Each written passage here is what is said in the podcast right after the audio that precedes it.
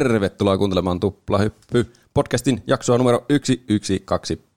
Täällä on minä, Roope, sekä myös tuossa on Juuso. Hei kaikki. Ja siinä on myös Pene. Hei vaan kaikille. Tai siis eri paikassa oli Pene. Tuossa vähän niin kuin vastapäätä vierekkäin. Mm, kyllä, tämmöisessä triangelissa. Kyllä, triangeli alkaa olla aika vakio meillä. Mm. Tuplahyppy podcastissa puhutaan joka tiistai musiikista, elokuvista, peleistä, popkulttuurin ilmiöistä, vanhoista ajoista uusiin aikoihin, nostalgiasäväyksin usein. Tänään on kaksi aihetta, kuten on usein yleensäkin. Se on meidän normi, erikoisjaksoja lukuun ottamatta. Toisena aiheena me saadaan vihdoin konkluusio Juuson aloittamaan kiehtovaan tarinaan Daft Punkista. Niin. Teki mieli kyllä säästellä sitä niinku lotri-aihetta konsanaan, mm. mutta nyt sitten saadaan se tyydytys siihen jännitykseen. Niin kyllä. Mm.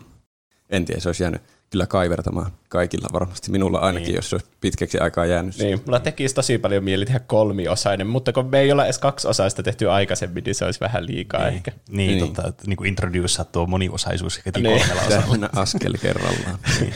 Voit laittaa kolmannen osa sitten maksumuurin taakse. Niin, niin. totta. Tämän jälkeen voisitte alkaa varmaan tekemään jotain kymmenosaisia jaksoja. Niin, totta. Se on jo avattu se pullo, mm. niin se ei enää me kiinni. Kun on aihe universumi. Mutta ei päästetä ketään piinasta vielä, koska se tulee vasta tauon jälkeen. Nyt heti PLNE puhuu pingviineistä. Kyllä, enkä mistä tahansa pingviineistä, vaan meidän kaikkien rakastamista virtuaalipingviineistä, eli Club Penguinista. Niin. Yeah. Ai että. Tähän, vähän sivuuttiin tätä aihetta joskus aikaisemmin, kun ollaan puhuttu miniklipistä, missä tämä oli tietysti niin kuin siellä miniklipi-sivustoilla tämä mm. peli, ja se oli niin kuin, totta kai niin kuin yksi niistä suosituimmista, ellei se suosituin, mikä siellä oli. Niin. Mutta tajusin, että eihän tästä Club Penguinista niin kuin, puhuttu sille erityisesti sen enempää. Ja tämäkin oli kuitenkin semmoinen niin kuin, äh, tosi pitkäaikainen ja semmoinen, tosi jotenkin semmoinen, että kaikki tiesi Club Penguinin, ja sitten tämä loppui jotenkin vielä silleen niin kuin, räjähdyksen omaisesti silleen semmoiseen niin kuin kliimaksiin, sitten kun se lopulta lopetettiin vuonna 2017. Mm. Onpa jännittävää. Niin, niin, puhutaan tästä me, menneestä ilmiöstä, ja tämä on tämmöinen niin kuin, samalla tämmöinen historiikki siinä mielessä, että me nyt säilytetään tämä sitten teille kuuntelijoille, jotka ei välttämättä, tai vaikka uusille kuuntelijoille, tulevia kuuntelijoita, jotka on nuoria, jotka ei ikinä edes kuullut tästä Club Penguinista, eikä tule ikinä kuulemaan, koska tämä on lopetettu. Niin. Jotka on syntynyt niin. vuoden 2017 jälkeen. Niin, sitten kun tarpeeksi vanhoja kuuntelen podcasteja. Eli niin. a, aika pitkä aika siihen vielä on, mutta... Tämä on kyllä jännää tämä meidän nykyaika, kun on tuommoisia digitaalisia vaikka pelejä, jotka ei toimi enää sen jälkeen, kun ne on lopetettu. Mm. Niin sitten niistä jää pelkästään nämä podcastit jäljellä. Mm, kyllä. Me tehdään niin. tärkeää työtä tässä. Mm. Mm. Arkistoidaan historiaa. Niin, näin on. Ja mä pääsen puhumaan taas Flash-peleistä, mikä on aina tietysti niin kuin mun suosikkiasia niin tässä podcastissa. Sä teet jonkun Joo, meemin sillä oli, Siellä oli yllättäen Peneen tekemä meemi sillä niin meidän meemikanavalla. Mulla oli tylsää työpäivä, niin mä tajusin, että mä tosi monesti puhun Flash-peleistä aina näissä jaksoissa. Mä aina niin. mainitsen ne jossakin yhteydessä. Hmm. Niin, nyt pääsee taas tekemään aiheen niistä. Mutta palataan alkuun. Eli Club Penguin eli on tämmöinen New Horizonin ja myöhemmin siis Disney Kanadan – niin omistama tämmöinen 2005 vuonna aloitettu MMO Virtual World-peli, joka oli suunnattu lapsille. Eli tämä oli siis käytännössä tämmöinen lapsille suunnattu tämmöinen niin kuin, äh, tämmöinen niin kuin social platforming mesta, jossa pelattiin tämmöisellä pingviini-avatarilla sitten, ja siellä chillailtiin ja pelattiin minipelejä ja muuta vastaavaa. Ja tässä niin kuin oli iso semmoinen niin kuin fokusi nimenomaan just se, että tämä on niin kuin lapsille suunnattu. Että se oli niinku se ensisijainen niin, ää, kriteeri tälle koko niinku Club Pingviinille. Niin, se on tosi paljon niinku Habbo Hotel. Ja Habbo Hotel on kyllä a- mm. aika nuorille myös. Jep. Mutta ainakin mä muistan tänne Club Pingviinin semmoisena niinku nuorempien Habbo Hotellina. Mm. Niin, Ehkä myös kun se alkoi myöhemmin. Niin. niin. Tiedättekö mitä? No. Mulla ei ole minkäänlaisia kokemuksia Club Penguinista. Niinkö? Niin. Mitä helvettiä? Miten tämä voi olla mahdollista? Ei taaskaan. Kyllä se joku päivä vielä. Tämä on meidän sisäinen inside-läppä. Niin, että josta me ollaan itsekin tosi hämmentyneitä monesti, kuten huomaa. Nyt meistä kaksi kolmasosaa oli mukana, mutta Comptroller ei ollut ihan. No. mä, niin, mä oon pelannut ehkä kahdesti Club Penguinia, että mä en tiedä ihan hirveästi. Mä oon vaan seurannut sitä sivusta niin, että justiinsa näitä räjähdysmäisiä loppuja ja kaikkea mm. semmoista sitä on tullut semmoinen meemi jotenkin Niin, niin, kyllä. jälkikäteen. Mä rupesin katsoa jotain videota, että mä niin tietäisin, miltä se edes näytti. Ja se ei näyttänyt yhtään tutulta. Mä en ole varmasti ikinä edes käynyt siellä. Tai sitten mä oon unohtanut ne kerrat. Onko sä koskaan pelannut miniclip-pelejä? Oon. Kyllä mä miniklipissä on käynyt. Eikö sä muista siellä oli niitä bannereita, kuulu pingviini? Ehkä mä bannerit muistan, mutta jos mä en ole ikinä painanut sitten niistä. Niin, et ole ikinä pelannut sitä, valinnut sitä suosituimmat pelit kategorialista Niin. ja valinnut sitä numero ykköstä siellä. Mä oon pelannut jotain muita pelejä. Mitäköhän mä olisin pelannut? Ehkä se menee ohi aihe. Niin. Eh, me, niin, meillä on kuitenkin mini, äh, Minecraft, miniclip-jaksokin olemassa, niin mm. voitte sieltä käydä kuuntelemassa mietteitä. Mutta tämä oli siis 2005 vuonna aloitettiin, ja kuten mainittiinkin tässä, niin tämä sitten lopetti toimintansa vuonna 2017, 33. Ja se oli semmoinen, niin kuin, tiedättekö, jäi jotenkin semmoinen haikea olo, vaikka tietenkään niin kuin, ei ollut pelannut tätä niin kuin vuosikymmeneen tätä peliä. Niin. Jotenkin semmoinen niin kuin, myötätunto, semmoinen niin kuin, tiedätkö, haikeus. Niin, on tommoset mm. kiva niinku ajatella, että siellä se Club Penguin on olemassa ja Niin. niin. pyörii vielä. Kyllä. Niinku, jos Habbo Hotel lopetettaisiin, niin kyllä mäkin yrittäisin päästä mun ukkelilla takaisin sinne jäähyväispileisiin Niin, kyllä. juhlistamaan. Niin. Ja mä muistan, kun Runescape Classic lopetettiin, niin se oli myös semmoinen saman että mä en ole ikinä sitä klassikkia pelannut. Mutta sekin jotenkin tuntui sieltä, että ai vitsi, että se oli niinku end of an era. Nyt sä et ikinä voikaan pelata sitä. En niin, kyllä. Mutta tästä jäi vielä tämmöinen niinku vuodeksi, tämmöinen Club Penguin Island, mistä mä veikkaan, että te ette kumpikaan kuullut, koska tämä tuli mullekin vähän yllätyksenä. Kännykkäversio. Kyllä. Ai. Ja tämä niin kuin kuoli vuosi myöhemmin sitten. Tämä oli tämmöinen niin kuin, tämmöinen niin kuin loppu vaan silleen niin kuin, melkein niin kuin seinään tämä koko homma. Varsinkin ottaen huomioon, että kuinka suosittu tämä oli ollut tosi pitkään, niin se oli hieman yllättävää. Ja näistä tietenkin niin kuin monesta tämmöisestä Flash-pelistä, tai niin kuin näistä selainpeleistä ylipäätänsäkin, niin oli tämmöisiä niin privaateservereitä sitten, mitkä niin kuin ihmiset tehnyt niin kuin omaan tavallaan, niin ottanut jonkun vanhan lähdekoodin tästä pelistä, josta ne on saanut se jostain, en tiedä mistä, mutta ne, ne sitten hostaa sitä niin kuin tavallaan itsenäisesti ja tekee niitä omia muutoksia. Vähän niin kuin semmoinen modi periaatteessa niille peleille. Runescapellakin on ollut hirveästi tämmöisiä esimerkiksi.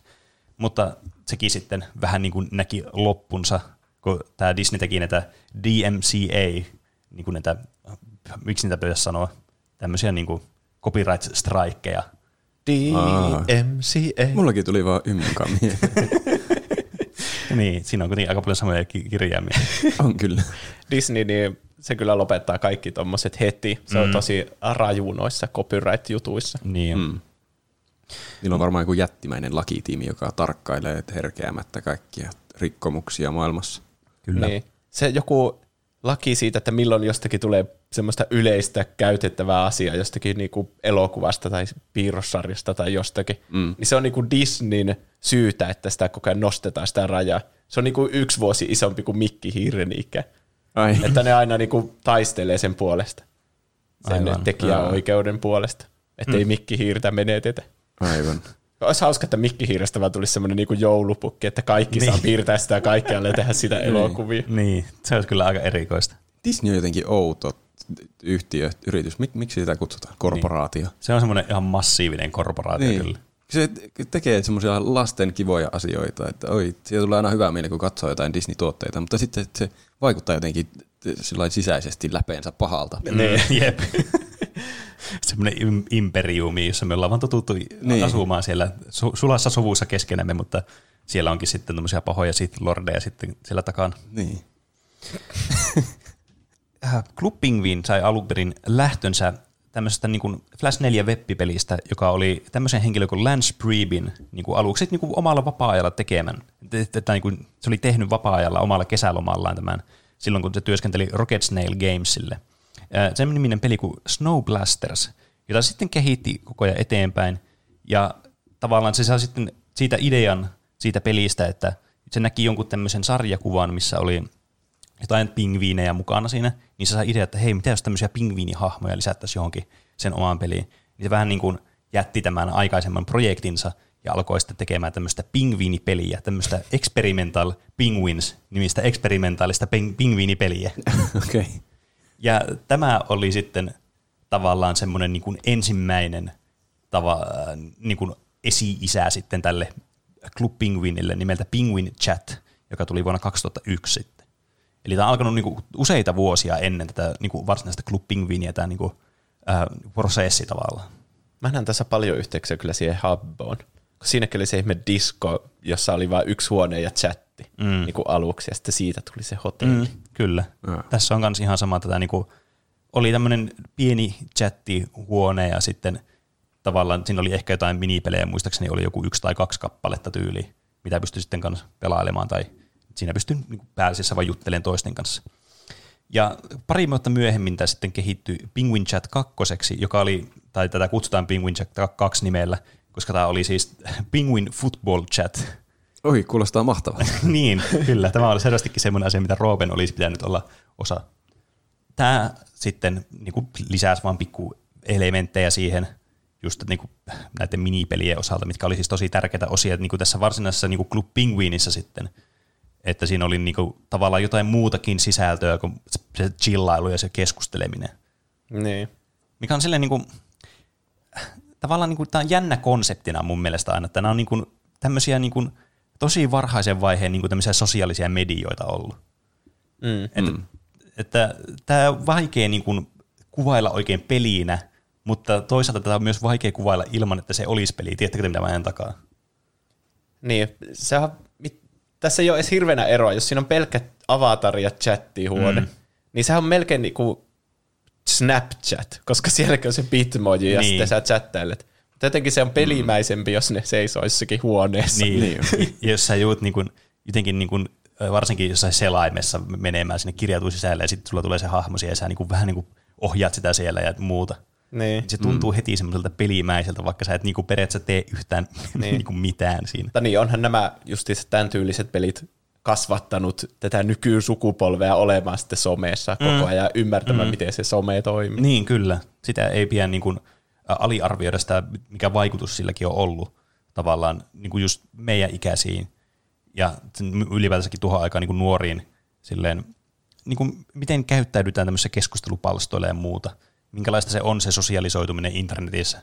Sellaisia asioita, mitkä tuntuu nykypäivänä itsestään selvältä, tai sitten ei, kun ottaa huomioon, minkälaisia niin somemyräköitä tulee nykyään joka asiasta, ja kauhean niin kuin, se paskakattila, vaan joku Twitterikin täynnä, vaan kaikkea huutamista ja toisten niin kuin, haukkumista niin. ja muuta. Että tuntuu, että jotenkin me ollaan menty kauemmas tuosta tuosta niin kuin internetin hyvistä ajoista silloin, kun yritettiin olla vielä silleen niin kuin asiallisesti. Äh, Tuo on jotenkin kivempi tuolla, että menee pingviininä johonkin huoneeseen ja sitten siellä puhuu, niin kuin menisi itse johonkin keskusteluhuoneeseen ja puhuu mm. aktiivisesti ihmisten kanssa siellä huoneessa ja sitten lähtee pois sieltä ja ei tarvitse enää puhua kellekään. Niin, kyllä. Somessa koko ajan jotenkin pitää olla läsnä kaikkien mm. kanssa. Niin, blim, mm. blim, ja sitten pitää katsoa, mitä puhelin sanoi. Niin, näin on.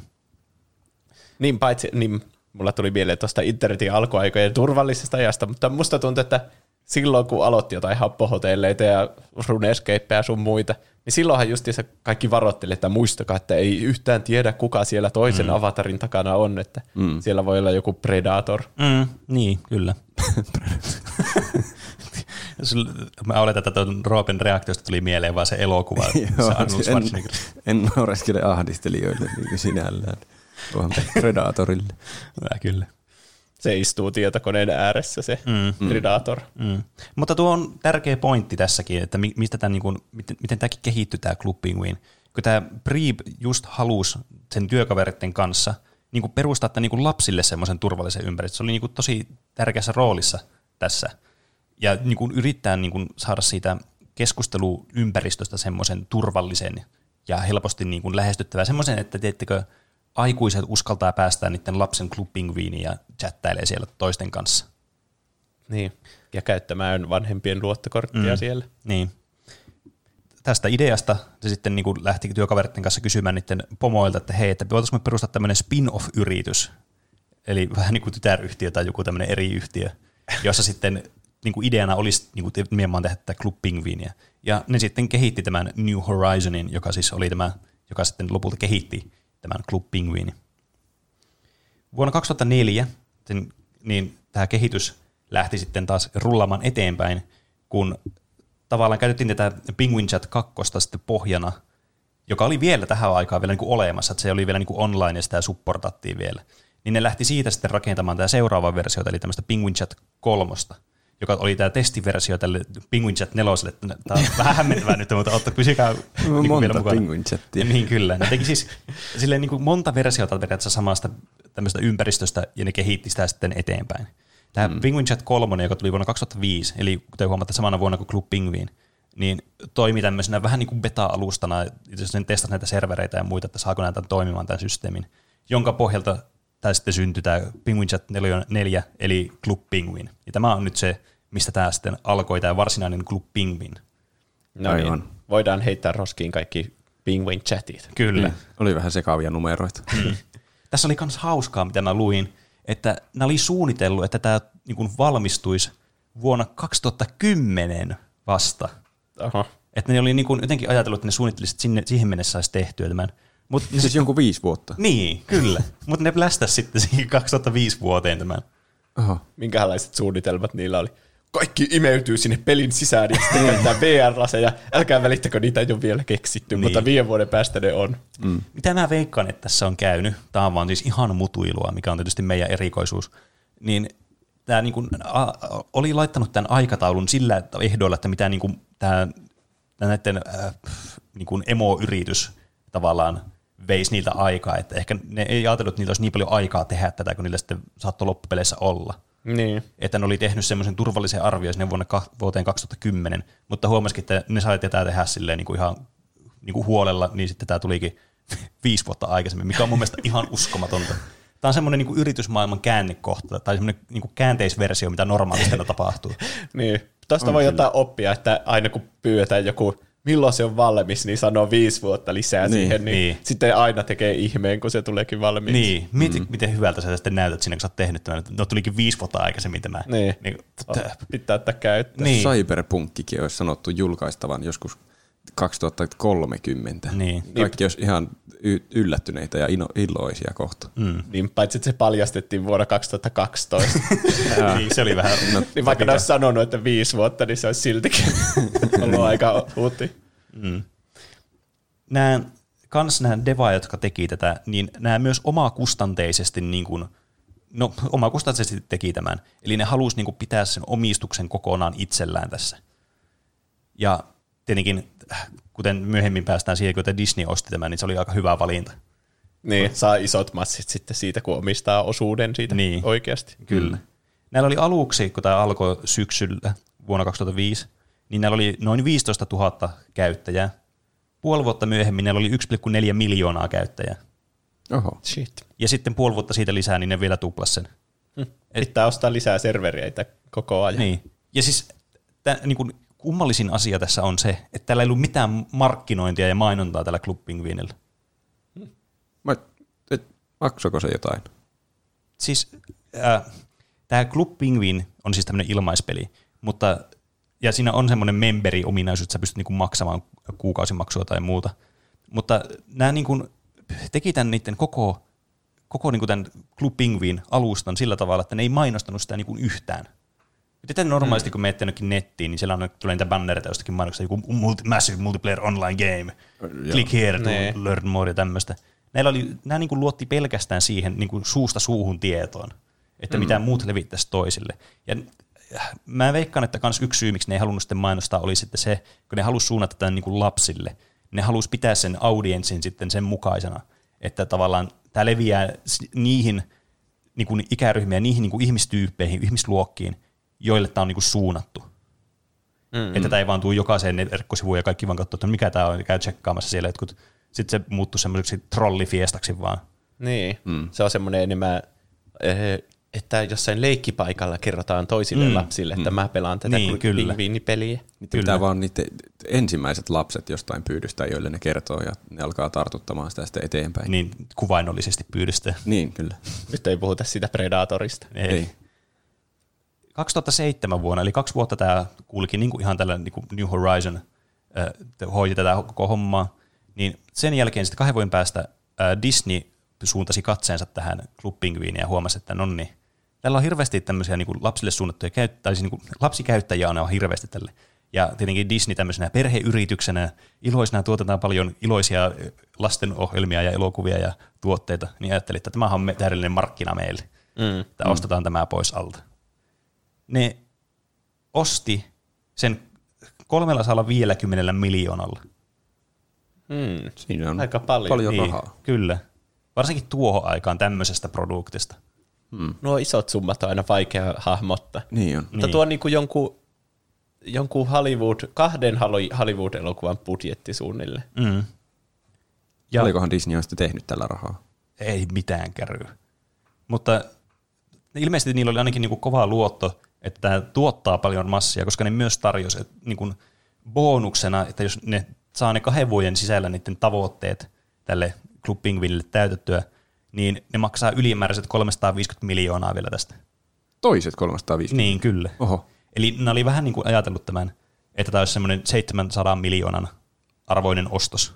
Hmm. Tätä, tätä ei koskaan kuitenkaan tapahtunut. Ne ei päässyt sitten niihin goaleihin, ne ei saanut sitä 350 miljoonaa. Ai, Ne tavoitteet oli varmasti jotakin ihan mahdottomia. Ihan varmasti jotakin absurdeja ne tavoitteet. Tehty teikö sille, että tässä on tämmöinen porkkana teille, jota ette voisi saavuttaa. Niin. Yrittäkääpä saavuttaa se. se toimi. ja täällä oli sitten 2008 30 miljoonaa akkoonttia oli rekisteröitynyt tälle Club Penguinille. Ja tämä oli vuonna, se samana vuonna top kahdeksantena niin kuin social networking-sivustoissa. Eli tämä oli maailman kahdeksanniksi suosituin tämmöinen niin kuin sosiaalisen verkostoitumisen sivu, eli mitä me nykyään käytetään nimellä sosiaalinen media. Hmm. Mm. Mä alkoin päässäni heti laskemaan, että jos oli 30 miljoonaa käyttäjää ja tämä kauppa oli joku 300 miljoonaa, mm. eli jokainen käyttäjä pitäisi tuoda se 10 dollaria. Mm. Tässä olisi niinku kannattava. Mm. Oliko tässä vuosi, maksoi jotain 50 dollaria se membership? Mä en muista yhtään, mutta siinä oli joku tietenkin niitä, että pystyi ostamaan kuukaudeksi tai muutamaksi kuukaudeksi ja vuodeksi sitten tai sen kaikista parhaimman tarjouksen, niin kuin aina. Best price. Best value. Best value. Jep. Semmoisella Supercell-tyylillä. niin kyllä. Pystyykö tätä pelaamaan ainakin ilmaiseksi? Joo, kyllä. Oliko se yhtä hauskaa kuin että on membu? Öm, se varmasti riippuu henkilöstä, keneltä kysytään, mutta jos tehdään tämmöinen kärjistetty vertaus vaikka Runescape membershipiin, niin Runescape membership tuo niin paljon sisältöä, että se on enemmän vörtti tai se on niinku suorastaan pakollinen. Mutta tässä se oli vähän semmoinen niinku lisää juttu. Mutta silläkin oli omia niinku impactejaan, johon mä en ihan vielä halua mennä, kun mä Okei. haluan kertoa tämän niinku vielä loppuun asti tämän historiikin, koska me ollaan aika lähellä loppua. Selvä. Kuulostamme dramaattiselta. Disney-omistuksessa tämä sitten toimi myös niille kätevänä tämmöisenä niin kuin cross-promotion-platformina. Eli nämä aika paljon niin kuin sitten alkoi niin kuin promouttaa niitä näitä muita Disney-tuotteita ja Disney-elokuvia ja muuta tällaista sitten Club Penguinin kautta, mikä on tietysti ihan niin kuin itsestään selvää, kun alkaa miettimään. Niin, heti kun sä mainitsit sen kaupan, niin mä vaan näin päässäni, että osta sun pingviinille Aladdinin vaatteet. Niin, mm. kyllä. Tai leijonan harja. Nyt mm. tulee uusi leijona kuningas. Niin, kyllä. Tämmöisiä niin kuin, ne käytti just sitä Club Penguinia tosi tehokkaasti ja tavallaan oli tämmöisiä aina specially promotional eventtejä sitten sen mukaan, että jos niillä oli tulossa vaikka joku uusi elokuva, joku Frozen tai Zootopia tai jotain muita vastaavia, niin ne käytti sitä niitä sitten semmoisena niin kuin välineenä sitten saada näille lapsille tätä markkinointia tälleen todella ovelalla tavalla. Mm. Vaikka tämä oli todella niin kuin markkinointia vastaan niin kuin tämä itse platformi sitten. Mm. Että tässä ei ollut mitään mainoksia tai muutakaan, niin kuin joissakin muissa sitten tämmöisissä samankaltaisissa niin kuin, ö, lapsille suunnatuissa tämmöisillä social networking platformeilla sitä saattoi olla. Että jollain Neopetsillä muistaakseni vaikka esimerkiksi oli jotain mainoksia, banneria tai jotain tämmöistä. Että niin kuin ihan kunnolla niin kuin mainostettiin, mainostettiin. Että tämä Preep oli sitä mieltä, että ne ei halua lisätä mitään tuommoisia bannerimainoksia tai muuta, kun nehän on semmoisia vähän niin kuin, jos olette joskus pelannut Wikipediassa sitä Hitler-peliä, että painatte satunnaisartikkelia ja yritätte päästä Hitleriin, Niin. niin näistä mainoksistakin voi päätyä ties minne, kun ne vaan alkaa klikkailemaan. Niin. Mm. Mä, aina kun mä näen jonkun bannerin jostakin pelistä jollakin sivulla, niin mä, jotenkin mun ensimmäinen ajatus on, että tuo on ihan feikki, että ei tuo edes ole oikea peli. En mäkään ikinä luota semmoisia bannerimainoksia. Niin. Niin. Varsinkin tuntuu, että nykyään, jos niissä mainostetaan jotakin niin kuin mobiilipeliä, niin ne on niin kuin ihan nounut, että nehän niin kuin hirveän iso osa niin kuin feikkaa niitä, niin kuin niitä itse sitä niin kuin mainosta, että se mainos on vaan suoraan ripaattu jostakin toista pelistä vaan. Niin. Mm. Näin näyttää joltakin Pleikka Viitosen peleiltä ja sitten Niin. pelaa selaimessa. Mm. Sitä oli muuten iso juttu oli kans, tai iso juttu, no semi-iso juttu. Vastikään puhutaan niin kuin muutamasta kuukaudesta, muutaman kuukauden sisällä. Kun, tiedättekö te semmoisia mainoksia, missä on semmoinen mobiilipeli, että sun pitää vetää jotakin vipuja ja muita juttuja, että sun pitää jotenkin päästää joku tyyppi pois jostakin high-altasta. Tai Vähän niin kuin cut the rope. Niin, kyllä. Ja tämä sitten tämä itse peli ei niinku vastaa yhtään tätä, mitä siinä oli, niin sitä tuli sitten tämmöinen lakijuttu, joka päätyi sitten siihen, että näitä, nämä mainokset niinku tuomittiin ää, käytännössä laittomiksi, että tämmöisiä mainoksia ei saa olla. Mä oon nähnyt niitä mainoksia. Mm. Mä oon aina aloittanut, että ne pelit on semmosia. Ja mä oon ärsyttänyt niissä mainoksissa se, kun se pelaaja ei ikinä osaa pelata sitä. Niin. Se on varmasti tehty tarkoituksella, että... Niin sä haluat, sä haluat näyttää itse, että näin niin. se pitäisi tehdä. Siis se on ihan selkeä, että tuohon asti pääsit ja sitten niin. vedit tuosta vivusta, mikä idiootti. Mm. Mutta Niin. ne pelit edes vastannut sitä mainosta. Mitäköhän niissä peleissä sitten tehtiin oikeasti? Jos mä en nyt ihan väärin muista, niin ne, niin kuin ne pelin mainoskohdat oli niin kuin jotain semmoisia aivan minimaalisia osia sitä varsinaista peliä. Mutta se pelikin oli joku semmoinen niin mikromaksuhelvetti tai joku semmoinen, että sä vaan niin kuin, sä käytännössä vain juttelit jollekin tyypelle. Tai jotain. Mä, mä, en tiedä, kun mä en ole itse pelannut näitä, mutta mä muistan, että nämä ei niin kuin vastannut yhtään kuitenkaan sitä niin kuin mainosta. Mm. Pelit. Joku voi korjata meitä tietysti, jos on tämmöiseen niin kuin halpaan mennyt ja ladannut vaikka tämmöisen pelin, että mitä sitten siinä piti oikeasti tehdä. 2013 vuonna tällä Club Penguinillä oli yli 200 miljoonaa rekisteröityä käyttäjää. Eli tämä niinku, siis tästä voisi ajatella, että tämä niinku menestys on ihan niinku taattu, että tämä niinku vaan nousee ja nousee nämä käyttäjämäärät koko ajan. Tietenkin tämä on vähän semmoinen niinku huono metriikka, koska rekisteröityjä käyttäjiä voi olla niinku kuitenkin yhdelläkin henkilöllä varmaan monia kymmeniä. Mm. Ja kuinka aktiivisen niinku rekisteröitynyt käyttäjä on, jos olet kerran kirjautunut siis sisälle, niinku, tai pari kertaa niin kuin Juuso on, ja sitten Niin. lopettanut sen käytön, niin se ei kuitenkaan kerro ihan hirveästi sen käyttäjäkunnan niinku määrästä. Niin, mä oon vaan yksi numero siellä Disneyn taulukossa. Niin, kyllä. Ja Disney kans, koska ne mobiilipelimarkkinat oli nousussa tässä, tähän aikaan uusinta kuumaa buumia, niin sitten kans tehtiin näistä niin minipeleistä tämmöisiä mobiilipelejä. Et pe- periaatteessa vaan niin muokattiin nämä minipelit sitten tämmöisiin mobiilipeleiksi. Mutta 2015 vuotta, vuonna, kaksi vuotta myöhemmin siis tuosta, niin käyttäjien lasku sitten sai Disneyn irtisanomaan aika paljon porukkaa näistä Club Penguin pää- ja sivuprojekteista.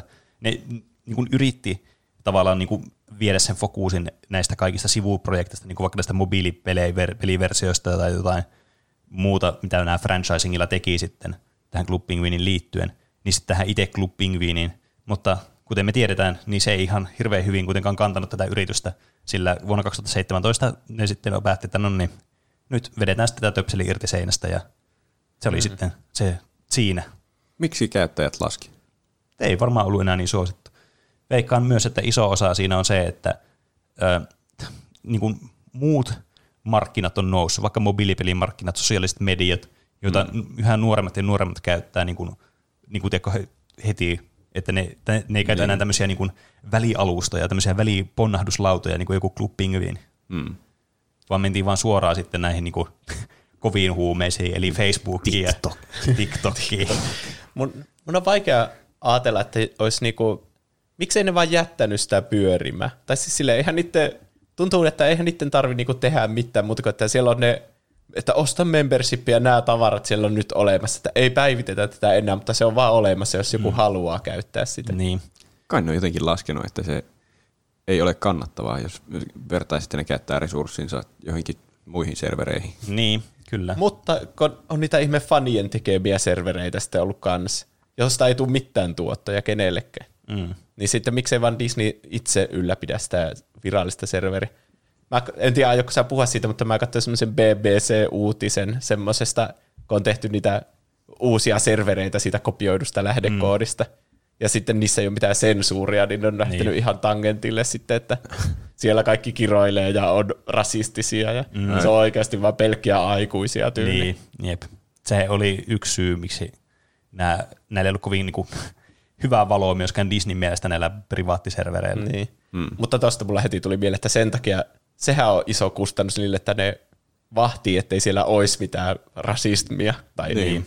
tai kiroilua tai semmoista, että kyllähän se vaatii resursseja, se moderointi. Mm. Niin, vaikka olihan niillä tietysti niin kuin, nämä, niiden systeemit jo aika hyvin niin kuin, tehty sille, että niillä oli semmoinen, niin kuin, ää, no, tämä oli ehtinyt olla kuitenkin tosi monta vuotta jo olemassa, tämä melkein kymmenen vuotta. Et kyllähän näillä oli tämmöisiä automaattisia sensurointimahdollisuuksia ja sitten semmoisia niin kuin super safe chat-huoneita, missä pystyt tyyliin valitsemaan keskusteluvaihtoehdot vaan niin kuin semmoista valmiiksi tehdyistä keskustelu niin kuin palasista. Vähän niin kuin jossakin... Erityisen tylsältä. No, en tiedä. Vähän niin kuin Dark Soulsissa voi jättää maahan niitä viestejä niillä valmiiksi annetulla viestitemplateilla. Ai. Kyllähän niistäkin saa vaikka mitään hauskaa kuitenkin revittyä irti. että yleensä sitten niin tuommoiset rajoitukset lisää sitten luovuutta, koska sun on pakko olla luova, jos sä haluat tehdä jonkun asian, mikä olisi normaalisti tosi helppoa tehdä. Mm. Mutta niin, mä, mä veikkaan, että Disneyllä on vähän, niin kuin, Disney ei ehkä nähnyt tässä sitten semmoista arvoa ylipäätänsä tällä niin kuin platformin tasolla. Ja mä veikkaan, että osa syy on siihen se, että näillä oli muitakin tämmöisiä niin kuin nuorille ja lapsille suunnattuja tämmöisiä sosiaalisen niin kuin median platformeja, jos niitä voi semmoisesti kutsua, jotka oli pelillistetty. Niin kuin vaikka, on- onko se Toontown ja sitten joku Pirates of the Caribbean joku online-juttu. Näitä oli mm. useampi muukin vielä, joita ne sitten pompo, pompotteli siinä kanssa samassa jongleritempussa. Hmm. Ja nekin sitten aina yksi kerrallaan aina lopetettiin. Pikkuhiljaa pallot putoilivat siitä Niin, kyllä. jonglöörauksesta. Niin musta tuntuu, että tässä on sitten käynyt sama, että tämä on vaan koettu, että tässä nyt ei ollut tarpeeksi niin kuin, jaksamista meillä tänne yrityksen muodossa. Liian vähän profiittia siihen nähden, mitä me voitaisiin saada muualta. Hmm. Ja ne ei ole kuitenkaan, Disney ei ole mikään hyvän tekijä, vaan yritys kuitenkin loppupeleissä, niin he sitten kuitenkin sanovat sitten, että mikä on heidän bisnekselleen hyödyllistä ja mikä ei ole. Sama kävi sitten tietenkin tälle Club Penguin Islandille, joka oli siis tämä mobiiliversio tästä Club Penguinista tai semmoinen sen äh, Club Penguinin tyylinen mobiililaitteille. Ja sekin sitten vuosi myöhemmin lopetettiin ja oikeastaan tästä ei jäänyt sitten enää mitään jäljelle muuta kuin ne merchandise-tuotteet, mitä joku voi ostaa. Ja tämä podcast-nauhoitus. Niin, mm. kyllä. Eikö nyt ole joku versio olemassa vielä? No ne on varmaan Joku, joku, oota mä löysin Googlesta jonkun. Kerro toi. Hetki vain. ne on varmaan sitten, jos sä puhut jostain versiosta, niin ne saattaa olla sitten niitä semmoisia privaattiservereitä, koska ei ne- niitä kaikkia ole saanut vielä alas, vaikka ne on sitä kovasti yrittänyt esimerkiksi tänäkin vuonna niin kuin tehdä. Tämmönen on olemassa kuin Club Penguin Rewritten. Kuulostaa privaattiserveriltä, jolla ei ole mitään yh- kytköksiä Disneyn. Mä muistaakseni itse asiassa katsoin tuon sivuista juuri. Siellä tuli jossakin ilmi, muistaakseni, että Tässä pitää heti painaa I accept johonkin. En halua painaa. Mä menen pois täältä. Saammeko se kaikki human sen- datasi? Mm. Se on se human centipede-koe. Siihen pitää hyväksyä. tämä gameplay oli aika erikoista, tämä niin kuin, tämä, miten tällä niin kuin tehtiin rahaa, niin siinäkin oli niin kuin muutamia semmoisia jännittäviä niin kuin puolia, koska tämä siis oli niin kuin pelillisesti vaan semmoinen, että sä niin kuin menit sinne pelimaailmaan, joka oli semmoinen saari, jos tämmöinen jääsaari, missä pingviinit asusteli, ja siellä oli erilaisia kauppoja ja klubeja ja mitä kahviloita ja muuta, ja semmoisia tekemisiä, jotakin laskettelua ja muuta. No niin se pääasia oli siinä, että sä vaan siellä pyöriskelit ympärissä ja juttelit muille ihmisille siellä ja niin kuin sosialisoiduit siellä. Yritit harjoittaa sun sosiaalisia taitoja ja saada sitten näistä minipeleistä jotain kolikkoja, joilla pystyy ostamaan jotakin tai jotain vastaavaa. Ja oli tässä vielä kaikilla sitten semmoinen oma kotiikin, tämmöinen iglu, mitä pystyi sitten niin kans tuunaamaan. Mutta nämä ominaisuudet jäi niin kuin monesti näiden membereiden ainoaksi niin kuin tai niin kuin pelkästään niille membereille, että nämä free-to-play-pelaajat sitten ei päässyt käsiksi näihin ominaisuuksiin, mitkä oli sitten tavallaan ehkä semmoisia niin enemmän pelillistettyjä kuin tämä itse niin kuin, tämä koko kokonaisuus itsessään.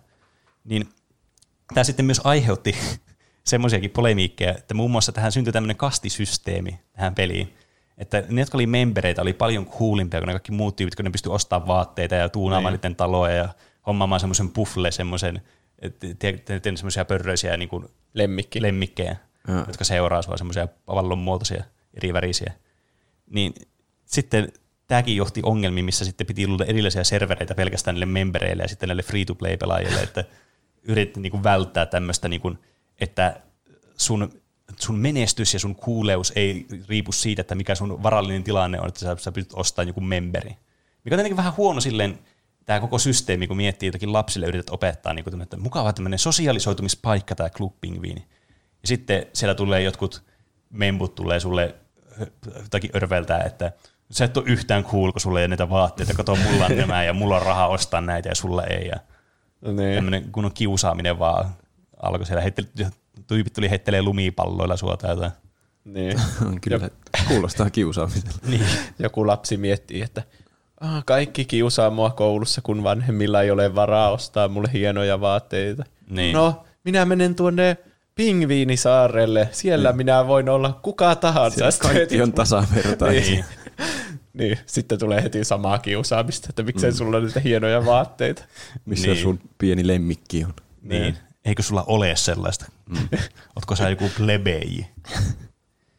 ja niin kuin muutenkin nämä, jotkut pitää sitten myös näitä, niin kuin, tai piti näitä kolikoita, itsessään kun tässä pystyy keräämään jotain kolikoita, mitä pystyy ostamaan juttuja, niin jotenkin semmoisena niin kuin, että tämä nyt, Disney yrittää nyt opettaa näitä lapsia tämmöiseen konsumerismiin ja tämmöiseen, että niistä tulee tämmöisiä lampaita, jotka ostaa kaikki tuotteet, niitä täytyy ostaa, ostaa, ostaa, ostaa asioita. Niin. Se on vähän semmoinen, aina nämä tämmöiset yhteisöt, jossa on rahaa ja niillä ostetaan niin. asioita, niin muuttuu tämmöiseksi minikapitalismeiksi. niin, kyllä. Vaikka tietysti joku voisi väittää myös vastaväitteet, että ehkä se opettaa lapsille semmoista, että mitä säästää joita- niitä kolikoita, että sä voit ostaa jonkun kivaa jutun sitten itsellesi. Mm. Mutta jos, jos mä suosittelisin, tai jos mun, mun, mun olisi mennyt suositella jollekin lapselle jotain tuommoista niin kuin, tämmöistä platformia netissä pelattavaa, niin kyllä mä olisin suositellut Runescapea. Siinähän sitä vasta oppii kuule maailman menosta ja kuinka sua, sulta aina huijataan kaikki, jos et saa valppaana ja sun täytyy Niin. itse kerätä omaa varantosi. Ja, Niin. Mm. Mä muistan, kun Runescapessa kokonaisia päiviä vaan tappoi lehmiä, että Niin, niistä kyllä. sai niitä nahkoja. mm, jep. Tää niin kuin, tosiaan pelinä sitten oli vähän kehnohko, että tässä oli nämä minipelit, aika monesti oli semmoisia niin kuin jostain oikeasta pelistä tehtyjä tämmöisiä rip-offattuja, versioita, niin kuin jostain Dance Dance Revolutionista esimerkiksi oli joku minipeli muistaakseni, missä oli semmoinen tanssipelityyli, että sun piti panna niitä nuoleja, kun ne tuli sieltä alhaalta ylös sen musiikin tahtiin silleen niin kuin lainausmerkeissä, se oli tosi löyhästi meni musiikin tahtiin. tai jotain, missä piti kerätä jotain juttuja, jotain palloja, tai piti taistella jotain toista pingviiniä vastaan jollain korttiiskuilla tai jotain tämmöistä. Et nämä oli aika yksulotteisia nämä pelit, sehän toisaalta ei ollut tämän niin kuin tarkoitus, vaan se tarkoitus oli nimenomaan olla semmoinen keskustelupalsta tai semmoinen ke- keskustelualusta tämmöisille niin kuin nuorille, että ne oppisivat tämmöistä sosialisoitumista ja muuta tämmöistä, että minkälaista niin kuin tämä niin kuin sosiaalinen käytös kuuluu olla. Että kuitenkin tässä nämä sensurointimahdollisuudet oli kuitenkin semmoiset, että jos sä aloit jollekin vittuilemaan jotenkin ja aloit kiertelemään niitä sensureita, että sulla on niin kuin joku fuck-sana jätettiin pois, että 24 tunnin bännit, niin, niin tavallaan tässä oli hauska ominaisuus semmoinen, että jotkut sun kommentit saatettiin shadowbannata sillä tavalla, että sä laitoit sen viestin ja kukaan muu ei koskaan nähnyt sitä sun viestiä. Niin sulla tuli semmoinen olo, että jos sä puhut jotenkin huonosti jollekin tai niinku haukut jotain tai muuta, niin kaikki vaan ignoraa sua silloin. Tuo on tosi hyvä. Niin sä on. luulet, että sä sanoit sen ääneen, mutta sä et oikeasti sano. Mm. Mm, niin. niin jo. Ei vitsi. Tuommoinen pitäisi olla Twitterissä. Tai aina kun joku laittaa joku tämmöisen outrage-kommentin Twitterissä, niin kukaan ei näe sitä. Niin, tuo on vähän niin kuin, niin, kun Trumpin ne twiitit, niihin on nykyään tullut se, että semmoinen alas, semmoinen varoitus, että, tämä, että tarkista lähteet ennen kuin uskot kaikkea, mitä täällä Niin. niin. sanota. Se tulee aina niin kuin Trumpin twiitteihin Niin. nykyään. Mm. Niin, niin, paitsi että se olisi parempi, että ne Trumpin twiitit vaan niinku ei näy kenellekään niin. itsestä. Sitten se niinku saa kuitenkin tykkäyksiä ja se luulee, että no niin, kaikki katsoo näitä, mutta kukaan ei näkisi niitä. Niin, kyllä. Tuo on niin se joku vanha Facebook-jekku, että laittaa toisen asetuksista sillä, että ei näy kellekään ne julkaisut. Julmaa. se miettii, että sillä ei ole enää ystäviä. Niin. Niin. Se oli kyllä varmaan niinku, Se on kyllä hirveää. Tuo kuulosti niinku tämmöistä omakohtaiselta kokemusta, niin kuin joku olisi tehnyt sulle noin. Ei, mulle ei ole tehty sitä, enkä minäkään ole tehnyt sitä. Mutta, siis tiedän semmoisen olemassaolosta. Mm. No niin, chattihuoneet kanssa, tai siis niin kuin tuo chattiympäristö, vaikka se olikin semmoinen niin kuin aika hyvin moderoitu, että siellä oli kuitenkin niitä moderaattoreitakin, jotka oli siis tämmöisiä aktiivisia pelaajia, jotka on sitten ylennetty tämmöisiksi moderoijiksi, että ne pystyy hiljentämään jotakin tyyppejä, jotka oli inhottavia tai muuta vastaavaa. Niin vaikka niitä oli tässä paljon, ja tämä oli niin kuin suunniteltu, että yritetty mahdollisimman paljon niin kuin minimoida niitä tämmöisen keskustelun riskejä niin sanotusti, niin tietenkään niin kuin, tämmöiset pelit monesti niin kuin sitten synnytti omia tämmöisiä keskustelufoorumeita, jotka siis ei ole kovin suosittuja nykyään enää. Eli tämmöisiä niin kuin sivustoja, jossa niin kuin, joka keskittyy yleensä aina johonkin yhteen asiaan tai asiatyyppiin, jossa sitten tehtiin tämmöisiä postauksia, niihin pystyi käydä kommentoimassa siellä. Niin sitten nämä tietysti oli semmoisia, että näitä ei ollut moderoitu yhtään samalla tavalla kuin näitä Club Penguinissä olevia näitä pelisisäisiä niin. juttuja. Niin tavallaan sekin kysymys herää, että oliko näistä mitään hyötyä sitten, jos nämä aktiiviset pelaajat joka tapauksessa käytti niitä foorumeita sitten. Niin, eli kaikkia ihmisiä kannustettiin siirtymään sinne foorumin puolelle keskustelemaan tarkemmin. Niin. Ja sitten siellä ei moderoitu niin hyvin kuin tuolla itse Niin, pelissä. että se oli niinku semmoinen iso tavallaan taas lainausmerkeissä riski. Mm. Se on tietenkin aina suhteellista, että mikä, kuinka isoja riskejä tässä nyt on. Mutta kyllähän näissä aina tietenkin herää myös se kysymys, että jos ei pääse niinku moderoimaan tuommoista keskustelua, varsinkin missä lapset on niinku keskiössä, niin kyllähän siinä aina tämmöisiä niinku piileviä vaaroja on olemassa. Eihän siitä pääse mihinkään. Että mä en sitten tiedä, oliko tämäkin yksi vaikutus, että Disney halusi niinku pestä omat käteensä kokonaan tästä Club Penguinista, että niinku edes yritä tehdä tämmöistä sosiaalista platformia lapsille. Tai ehkä niillä on joku oma uusi juttu, mistä mä en ole ikinä kuullutkaan, niin joko tullut tai tulee, tulos, ken tietää. Kuitenkin Disneykin on niin, niiden niin kuin jalkaa pistänyt joka oven väliin ja joka paikka on laajentumassa koko ajan, että viimeisimpänä Disney Plussa nyt varmasti tulee, että ne on laajentunut tuonne niin suoratoistomarkkinoillekin, niin mm. en mä ihmettelisi, että ne yrittäisi jotakin uutta systeemiä tai tämmöistä some-systeemiä alkaa itsekin tekemään jossakin vaiheessa. Niin, mutta mm. pelkästään niillä valmiilla lauseilla. Päivitä statuksesista katon vaihtoehdot, niin Disney on paras. Niin. Ootteko vielä katsonut Mulanin? Itse tuossa on muuten hauska idea oikeasti tämmöinen sosiaalinen niin kuin media, jossa sä pystyt pelkästään kirjoittamaan niin kuin viestejä sille Dark Souls-tyyliin, että sun pitäisi vaan keksiä niistä templateista tai hauskaa juttu. Tulee aina jotkut random sanat tai Niin. semmoiset lauseen osat, ja sitten niistä pitää keksiä joku viesti. Niin, Siinähän olisi idea. kyllä. Taas tommonen tuplahyppylautapeli. Niin, Niin. jep. Ja oikeastaan enää tästä jäi eloon nämä niin jo tehdyt tämmöiset merchandise ja muut, koska tämähän on tietysti Disney rahallisti sitten nämäkin totta kai, koska nämä on söpöjä pingviinejä ja nämä pufflet on tämmöisiä söpöjä otuksia, ja näistä tehtiin kaikkea niin kuin leluja ja pehmoleluja ja muuta vastaavaa. Näistä oli jotain niin kuin Disney Channeleilläkin tämmöisiä niin kuin jotain spesiaalijaksoja, niin kuin Club Penguin aiheisia tyyli, joku joulujakso saattaa olla jossakin ohjelmassa, kun oli Club Penguin tyylinen ja jotakin mm. tämmöisiä virallisia strategiakirjoja, josta herää kysymys, että mitähän tarvii strategiakirjaa tähän peliin, mutta sellaisiakin on julkaistu. Näin voitat kapitalismissa. Niin. Kyllä, näin voit perustaa oman Disney, jonka Disney ostaa kymmenen vuoden päästä. Masentava. Niin. Mut, tuo niinku, Club tuntuu vaan tämmöiseltä niinku meemiltä vaan nykyään enää. Se on niinku, jotenkin tuntuu absurdilta niinku, tälleen nykypäivänä, että se olisi ollut olemassa joskus tolleen, niinku lapsille suunnattu tuo platformi, niin tuntuu, että nykymaailmassa tuommoinen ei selviäisi millään. Jos sä nyt perustaisit Club Penguinin, niin se olisi ihan tuhoon tuomittu yritys. Se olisi Niin, ihan kai- täynnä vaan trolleja. Niinpä. Kaikki on nykyään täynnä vaan trolleja. Niin. Jotenkin surullista. Mm. Se oli kyllä hauska se Club Penguinin räjähtävä loppuhuipennus, se kliimaksi, kun kaikki yritti tehdä niitä speedruneja siitä, että kuinka nopeasti ne bännätään Club. Penguinista. Eli siis tästä niin kuin, luot Club Penguin hahmon, niin kuinka nopeasti saat 24 tunnin bännit tai permanent bännit tai jotain. Niin yleensä se kulminoitu sitten siihen, että mahdollisimman nopeasti teit sen tyypin ja menit johonkin ensimmäiseen keskusteluhuoneeseen ja huusit fuck, niin sitten sut bännättiin. Se oli niin helppoa. Kyllä. Ah, samaa taktiikkaa ei voi käyttää Super Mario 64. Niin. Mm. Tässä on myös se, että se, joka sitten oli kaikista nopein tässä, niin sun niin kun world recordia ei voi enää päihittää, kun tämä peli ei ole enää olemassa. Vitsi on hyvä. Onkohan se Kineesi siinä kirjassa? Mä en yhtään ihmettelisi, vaikka olisi. Kyllähän tuo on niin semmoinen, että sä haluat sun nimen näkyviin, niin kuin, että koko universumi näkee sun tämän hienon saavutuksen. Niin. Kyllä. Sitten voi katsoa se speedrun jossakin, kun sä lasten peli ja what fuck. Jos sä oot männyt, sitten sä saat olla ylpeä siitä sun koko loppuelämä. Kyllä. Mikäköhän sen voittotulos oli? Mä en muistanut katsoa sitä. Tietenkin ainahan näissä tool assisted speedrun on kaikista nopein, mutta niin. Niin. en muista mikä tämä niinku oikea niinku ihmisen tekemä speedrun, joka oli kaikista nopein. Mä muistan, että ne oli jotain 10 sekunnin luokkaa ne, silloin kun mä niitä katsoin, silloin kun tämä oli iso juttu silloin kolme vuotta sitten. Kaikki katsoo jotakin striimiä ja jännittää, että kuinka nopeasti tämä saa huudettua vuotta. niin, kyllä. Se oli jännittävää aikaa kyllä speedrun historiassa. Oulun ajatuspuiston yhteyteen on avattu aivan upouusi lasten pelimaa, Slotolandia. Katso, sieltä herra Sloto jo tuleekin. Oha. Seuraa herra Slotoa taianomaiseen pelien ja leikkien ihme maahan. Hei lapset, tervetuloa Slotolandiaan! Slotolandiasta löydät kaikki lasten suosikkipelit saman katon alta. Pelaa reilu riston ristilollaa tai kokeile S-pari uunista ulos peliä. Lisänä myös bonushippa. Pelejä, hauskaa voittoja! Vilkkaimmat vekkulit voivat vielä kokeilla uusinta peliämme. 10 tonnia laudalla. Tuplaa viikkorahasi yhdellä pyöräytyksellä.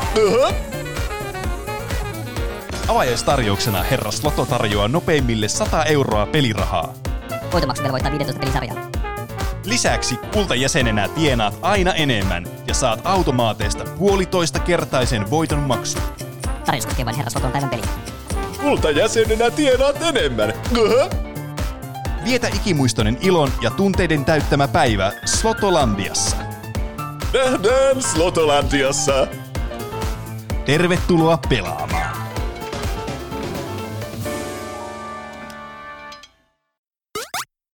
Nyt päästään erilaiseen klubimaailmaan, kun aletaan puhumaan musiikista. Ja eikä mistä tahansa musiikista, vaan part 2 musiikista, eli Daft Punkista. No niin, takaisin Daft Clubiin, Kyllä. joka on itse asiassa niiden yhden remix-albumin nimi. Mutta Ai. mä en niistä remix-albumeista puhu nyt, kun on paljon muitakin levyjä puhuttavana. Mm. Kyllä. Mm. Muistatteko, mihin jäimme viimeksi? En yhtään. En. Me puhuttiin Discovery-levystä ja viimeisenä siitä Interstellar 555 viisi elokuvasta. Mm. Mä yritin laskea, tulihan siinä neljä viitosta. Mm. Mä unohdin kysyä Peniltä, että mikä sun lempari on Discovery-levyltä, kun se oli se sun semmoinen ensimmäinen mahtava levy. Mm. Kyllä siis mulla aina tulee One More Time ekana mieleen. Niin, no se oli se ensi sinkku siitä ja niin. se niinku, joka pääsi listoillakin kaikille kärkeen. Ja... Si- niin. Se on semmoinen, se on mun mielestä se on tosi tasaisen hyviä biisejä sillä levyllä. Mutta se on aina se biisi, joka eniten tulee aina ekana mieleen, joten kai sen täytyy olla se vastaus silloin. Mm. Siellä on kyllä tosi hyviä biisejä. Ja tässä jaksossa me pureudutaankin siihen, että mikä näistä neljästä studioalbumista onkaan sitten paras. Viimeksi me käsiteltiin niistä kahta ensimmäistä, eli Homeworkia ja Discoverya. Mm. Ja tässä jaksossa tulee vielä kaksi muuta, eli Human After All ja Random Access Memories. Ja Tule, tuleeko tästä tuplahypyn virallinen paremmuusjärjestys? ainakin semmoinen, minkä kuuntelijat on pystynyt äänestämään tuolla meidän Instagramissa ja Twitterissä ja Discordissa, kun viikon kysymyksenä oli, että mikä neljästä Daft Punkin studioalbumista on suosikkisi. Mm. Eli tämä on niinku virallinen tuplahyppyn kuuntelijoiden niin listaus. Niin, Kyllä. voidaan me itsekin tietenkin vastata Mm. Niin kyllä. ja tehdä siitä virallista. Minulla siitä voi olla kyllä vaikea, kun mä, mä tiedän ehkä muutaman biisin niiltä ja en muista mikä on millekin levyllä. Me voidaan kertoa tietenkin Peneen kanssa. mä en ole ikinä oikein kuunnellut Daft Punkia. Mitä? Tai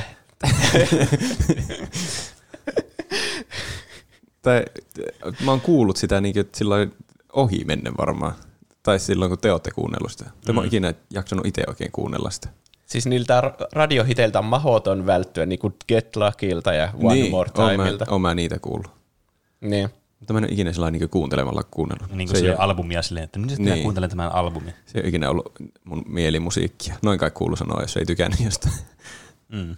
Niin. Ei voi sanoa, että mä Vihaan jotenkin sitä. aktiivisesti en tykkäisi siitä, mutta ei ole niin paljon iskenyt ikinä, että olisi alkanut ihan kuuntelemaan. Niin, kyllä sitä aina tulee kuitenkin monesti kuunneltua sitä niitä omia suosikkeita. Mm. Niin. Mutta tosiaan, kun viimeksi oli Discovery, ja sehän oli se todella futuristisen kuuloinen albumi, viimeistellyn kuuloinen, jota oli tehty useampi vuosi. Ainakin kaksi vuotta oli tehty sitä albumia. Niin vastapainoksi sille sitten ilmestyi vuonna 2005, 14. maaliskuuta, seuraava kolmas studioalbumi, eli Human After All, joka ei todellakaan kaikkien suosikki. Sen tuottaminen kahden vuoden sisä, sijaan oli kestänyt kuusi viikkoa. Kuusi viikkoa. Niillä oli sama kuin tuolla Club Penguinilla. niin. Niin, että tässä menikin hetki vähemmän. Mm. No se oli niiden tarkoituskin, että ja siitä nyt kuudesta viikosta neljä viikkoa meni miksauksen, eli ne oli Niin. vaan, tehdään nämä äänet vaan nopeasti. Kaksi viikkoa teki ne äänet, sitten miksaili sitä siinä. Niin. Mm. No, kyllä siinä aika kyllä nopeasti sai. Siinä on kymmenen biisiä, eikö siinä albumilla ole? Niin, muistaakseni. Ja joku biisi niistä oli vaan semmoinen lyhyt, muutama sekunnin mittainen, mutta Mm. se tarkoituksena olikin vähän se toista sitä, niin Homeworkissa oli vähän semmoista autotallifiilistä ja semmoista Niin. itse tehtyä fiilistä, mistä Niin. ihmiset tykkäs. ja Discovery vähän niin kuin hylkäsi ne fanit, ja sitten toi uusia faneja sitten tälle niin kuin viimeistelylle ja hienolle musiikille. Mm. Ja sitten nyt ne halus takaisin sinne homeworkin maailmaan vähän mm. tämmöiseen niin kuin, hiomattomampaan musiikkiin vähän niin sanotusti. Mm. Niin sen sitten, ihmismäisempään. Mä niin. luulen, että tuo nimi tulee jotenkin siitä. Tuleeko? Ai siitä, Vai niin. liittyykö se johonkin tarinaan siellä sisällä? No siis tämän koko, elo, elo, tämän koko levyn teemana on tämä ihmisten teknologian käyttö ja se, että kun, se on niin kuin Black Mirror periaatteessa. okay. Että kuinka teknologia on ö, tiedätkö, teknologia, liikaa teknologiaa kaikkialla. Ihmiset käyttää niiden puhelimia. Mm. Ja meistä tulee pikkuhiljaa robotteja, niin kuin näistä Daft Punkin tyypeistä silloin, kun ne joutui viime jaksossa siihen onnettomuuteen. E, niin. Niin sitten justiinsa tässä kritisoidaan semmoista mm, kapitalismia, hirveää suurkulutusta ja sitä, että ostetaan aina uusinta teknologiaa koko ajan, uutta pukkaa koko ajan, mm. tiedätkö? Mm. Kyllä. Ja sitten human after all viittaa siihen, että, kaik, että se on pohjimmiltaan, me ollaan kaikki ihmisiä kuitenkin siinä tässä koneistossa. Aivan. Niin, tässä tosiaan siinä kahden viikon nauhoituksissa ne käytti pääasiassa vain kahta kitaraa, kahta rumpukonetta, vocoderia ja kasiraita nauhuria. Ja näin syntyi semmoinen minimalistisempi albumi verrattuna siihen edelliseen, joka oli semmoinen viimeistelty ja monipuolinen. Mm nämä biisit ja musavidot on erittäin häiritseviä. Okay. ja niin, ilmeisesti tarkoituksella, että tämä ei, tämän ei ole tarkoitus aiheuttaa sulle hyvää mieltä tämän levyn, että enemmän niinku semmoista vahvaa niinku semmoista uh, tunnetta. Pahaa mieltä. Niin, mutta nämä ei todellakaan huonoja biisejä. Nämä vaan on vähän semmoisia karhean kuuloisia. Semmoisia mm. ei mm. helposti kuunneltavia. Tässä on muun muassa biisit Technologic, joka nyt aika silleen suoraan kertoo tämän le- koko levyn teemasta. Onko, onko tämä se, missä oli se musiikkivideo, oli semmoinen vauva? Joo, se on semmoinen niin Chucky-nuken näköinen. Niin, joo. Tää Mutta siltä on nyljetty iho pois. Se on Mitä? pelkkä semmoinen robotti. Mm. Se kuulostaa kyllä häiritsevältä. Se on aika creepy. Niin. Ja ne sanat menee suunnilleen sille, että buy it, use it, break it, fix it, niin kuin kerrataan koko tuommoisen elektroniikkatuotteen elinkaari siinä. Ah, onkohan mä tuon kuullut joskus? Uskoisin, Ehkä. että olet. Sitten siinä on myös The Prime Time of Your Life, jossa puhutaan siitä ihmisten liiasta TVn katsomisesta ja sitten siitä, kuinka kokemuksista on tehty semmoisia kulutustuotteita, että nauti elämästä, nauti saatana. Hmm. Siinä on taas erittäin häiritsevä musiikkivideo, jossa niin semmoinen tyttö katsoo telkkaria ja sitten se telkkari aiheuttaa sille masennusta ja itsetunto-ongelmia, kun se näkee kaikki muut ihmiset luurankoina. Ja itsensä se näkee semmoisena normaalina ihmisenä. Ja Ai. sitten kun se näkee kaikki muut luurankoina, niin se johtaa sen sitten siihen, että se ottaa partaterän ja leikkaa itseltä ihon pois kokonaan. ja sillä hetkellä, kun se niinku alkaa sen ranteesta leikkaamaan sitä ihoa pois, niin sitten sillä lähtee tajuu ja sitten se vanhemmat tulee huolestuneena sinne huoneeseen ja sitten kaikki onnellisesti palaa normaaliksi ihmisiksi.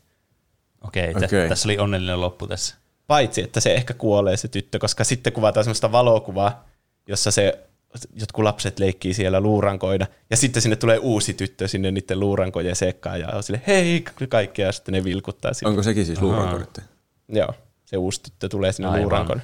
Okay. Eli sillä ehkä oli sittenkin pelottavaa loppu. Se onnistui siinä sen operaatiossa lopulta, vaikka vanhemmat yritti estää.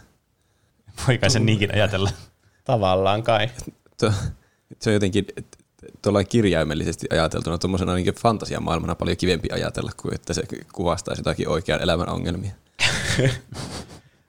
no, kuitenkin y- tässä ymmärrät sen pointin, että Joo. kuinka se vääristää se televisio minä kuvaa. Kyllä. ihmisillä, kun kaikki on niin hienosti laittautuneet ja fitissä kunnossa siellä telkkarissa aina.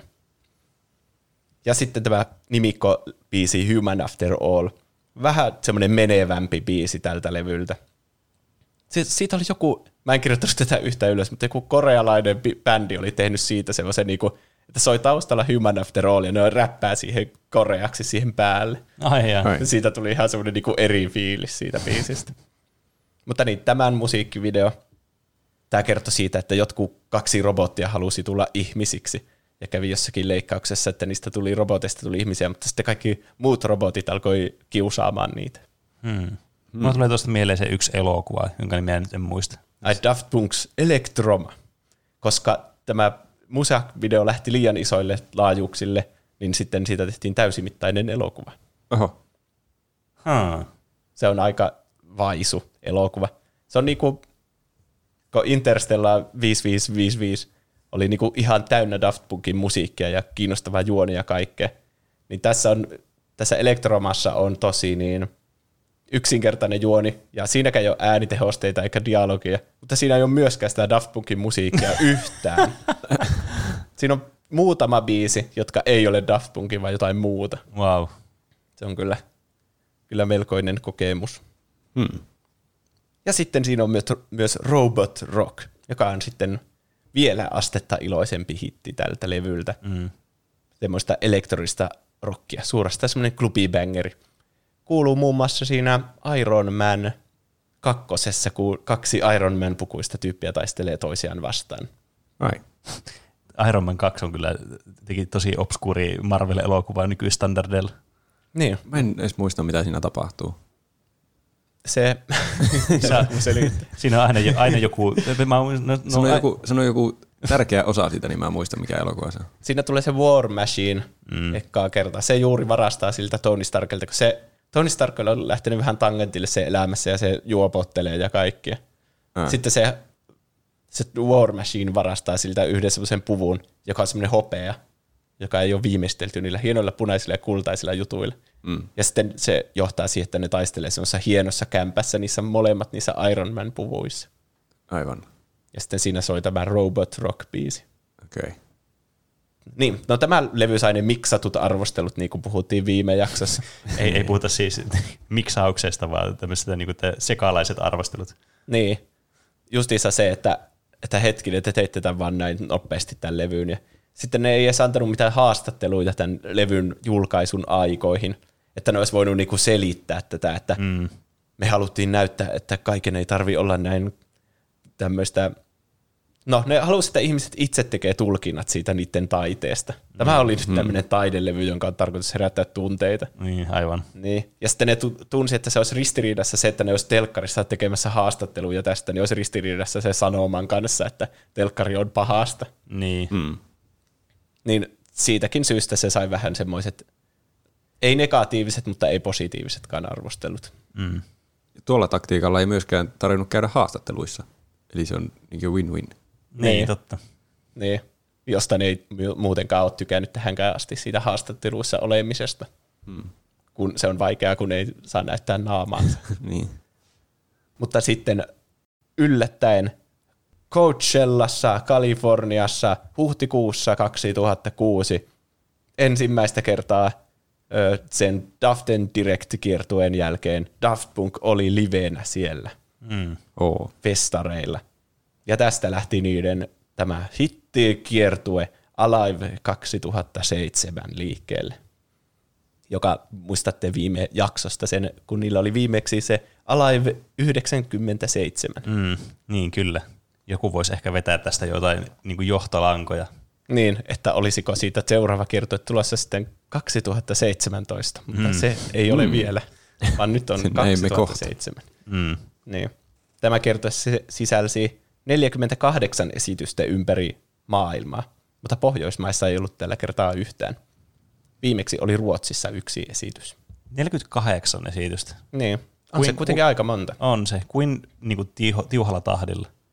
Eli ensimmäinen keikka oli silloin huhtikuussa 2006 ja viimeinen oli joulukuussa 2007. Eli se oli oikeastaan niin kuin puolitoista vuotta, vähän Aivan. reilu. Eli ei joka viikonloppu ole pakko esiintyä. Niin. Mm. Muistaakseni se painottu enemmän sille 2007 vuodelle. No, ehkä joka, joka viikonloppu, paitsi väliviikonloppuja myös joskus. niin. Miksei ne käynyt Pohjoismaissa? Mikä se nyt olisi ollut?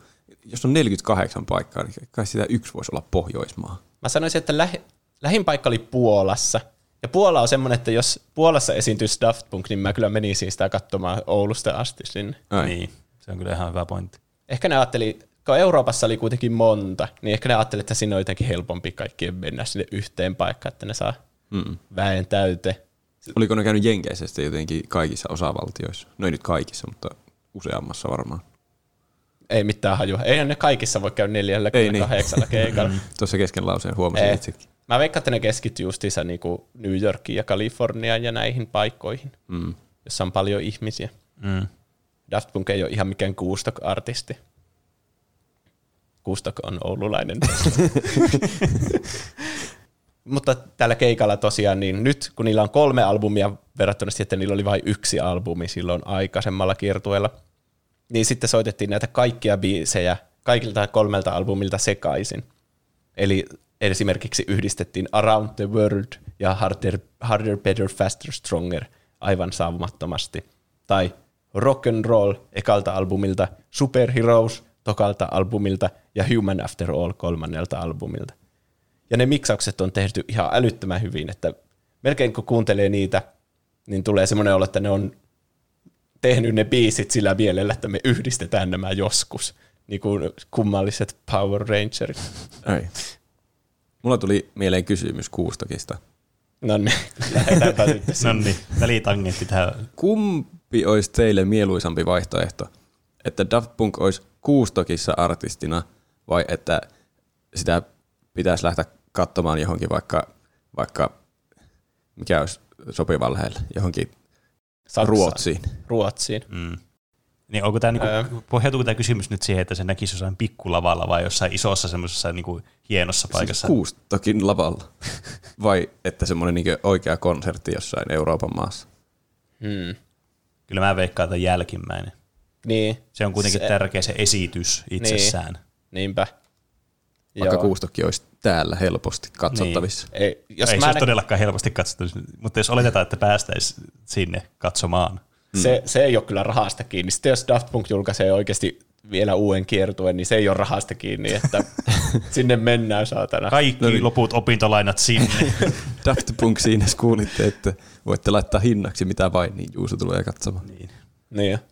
Niin mä veikkaan, että aika monta ihmistä on maailmassa, jotka tekis samaan. Voi olla. Mm.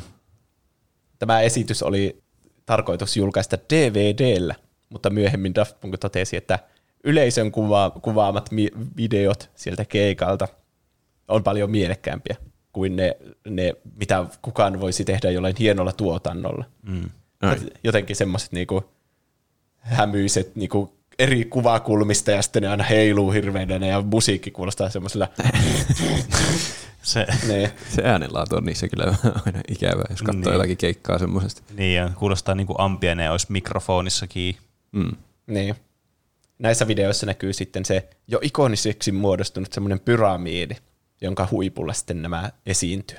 Tai siinä vähän niin kuin me- melkein huipulla, siinä puolessa välissä on semmoinen niin avoin kohta sitä pyramidia, ja sitten siellä ne miksailee menemään. Aivan. Mm. Ja sitten tietenkin hienot valo- ja videoefektit siinä koko pyramidin ympärillä. Niin tästä huonosta äänenlaadusta ei tarvitse kärsiä sitten kuitenkaan, kun tämä albumi Alive 2007 julkaistiin sitten marraskuussa 2007. Se oli jostain Pariisissa olleesta keikasta otettu. Okei. Okay.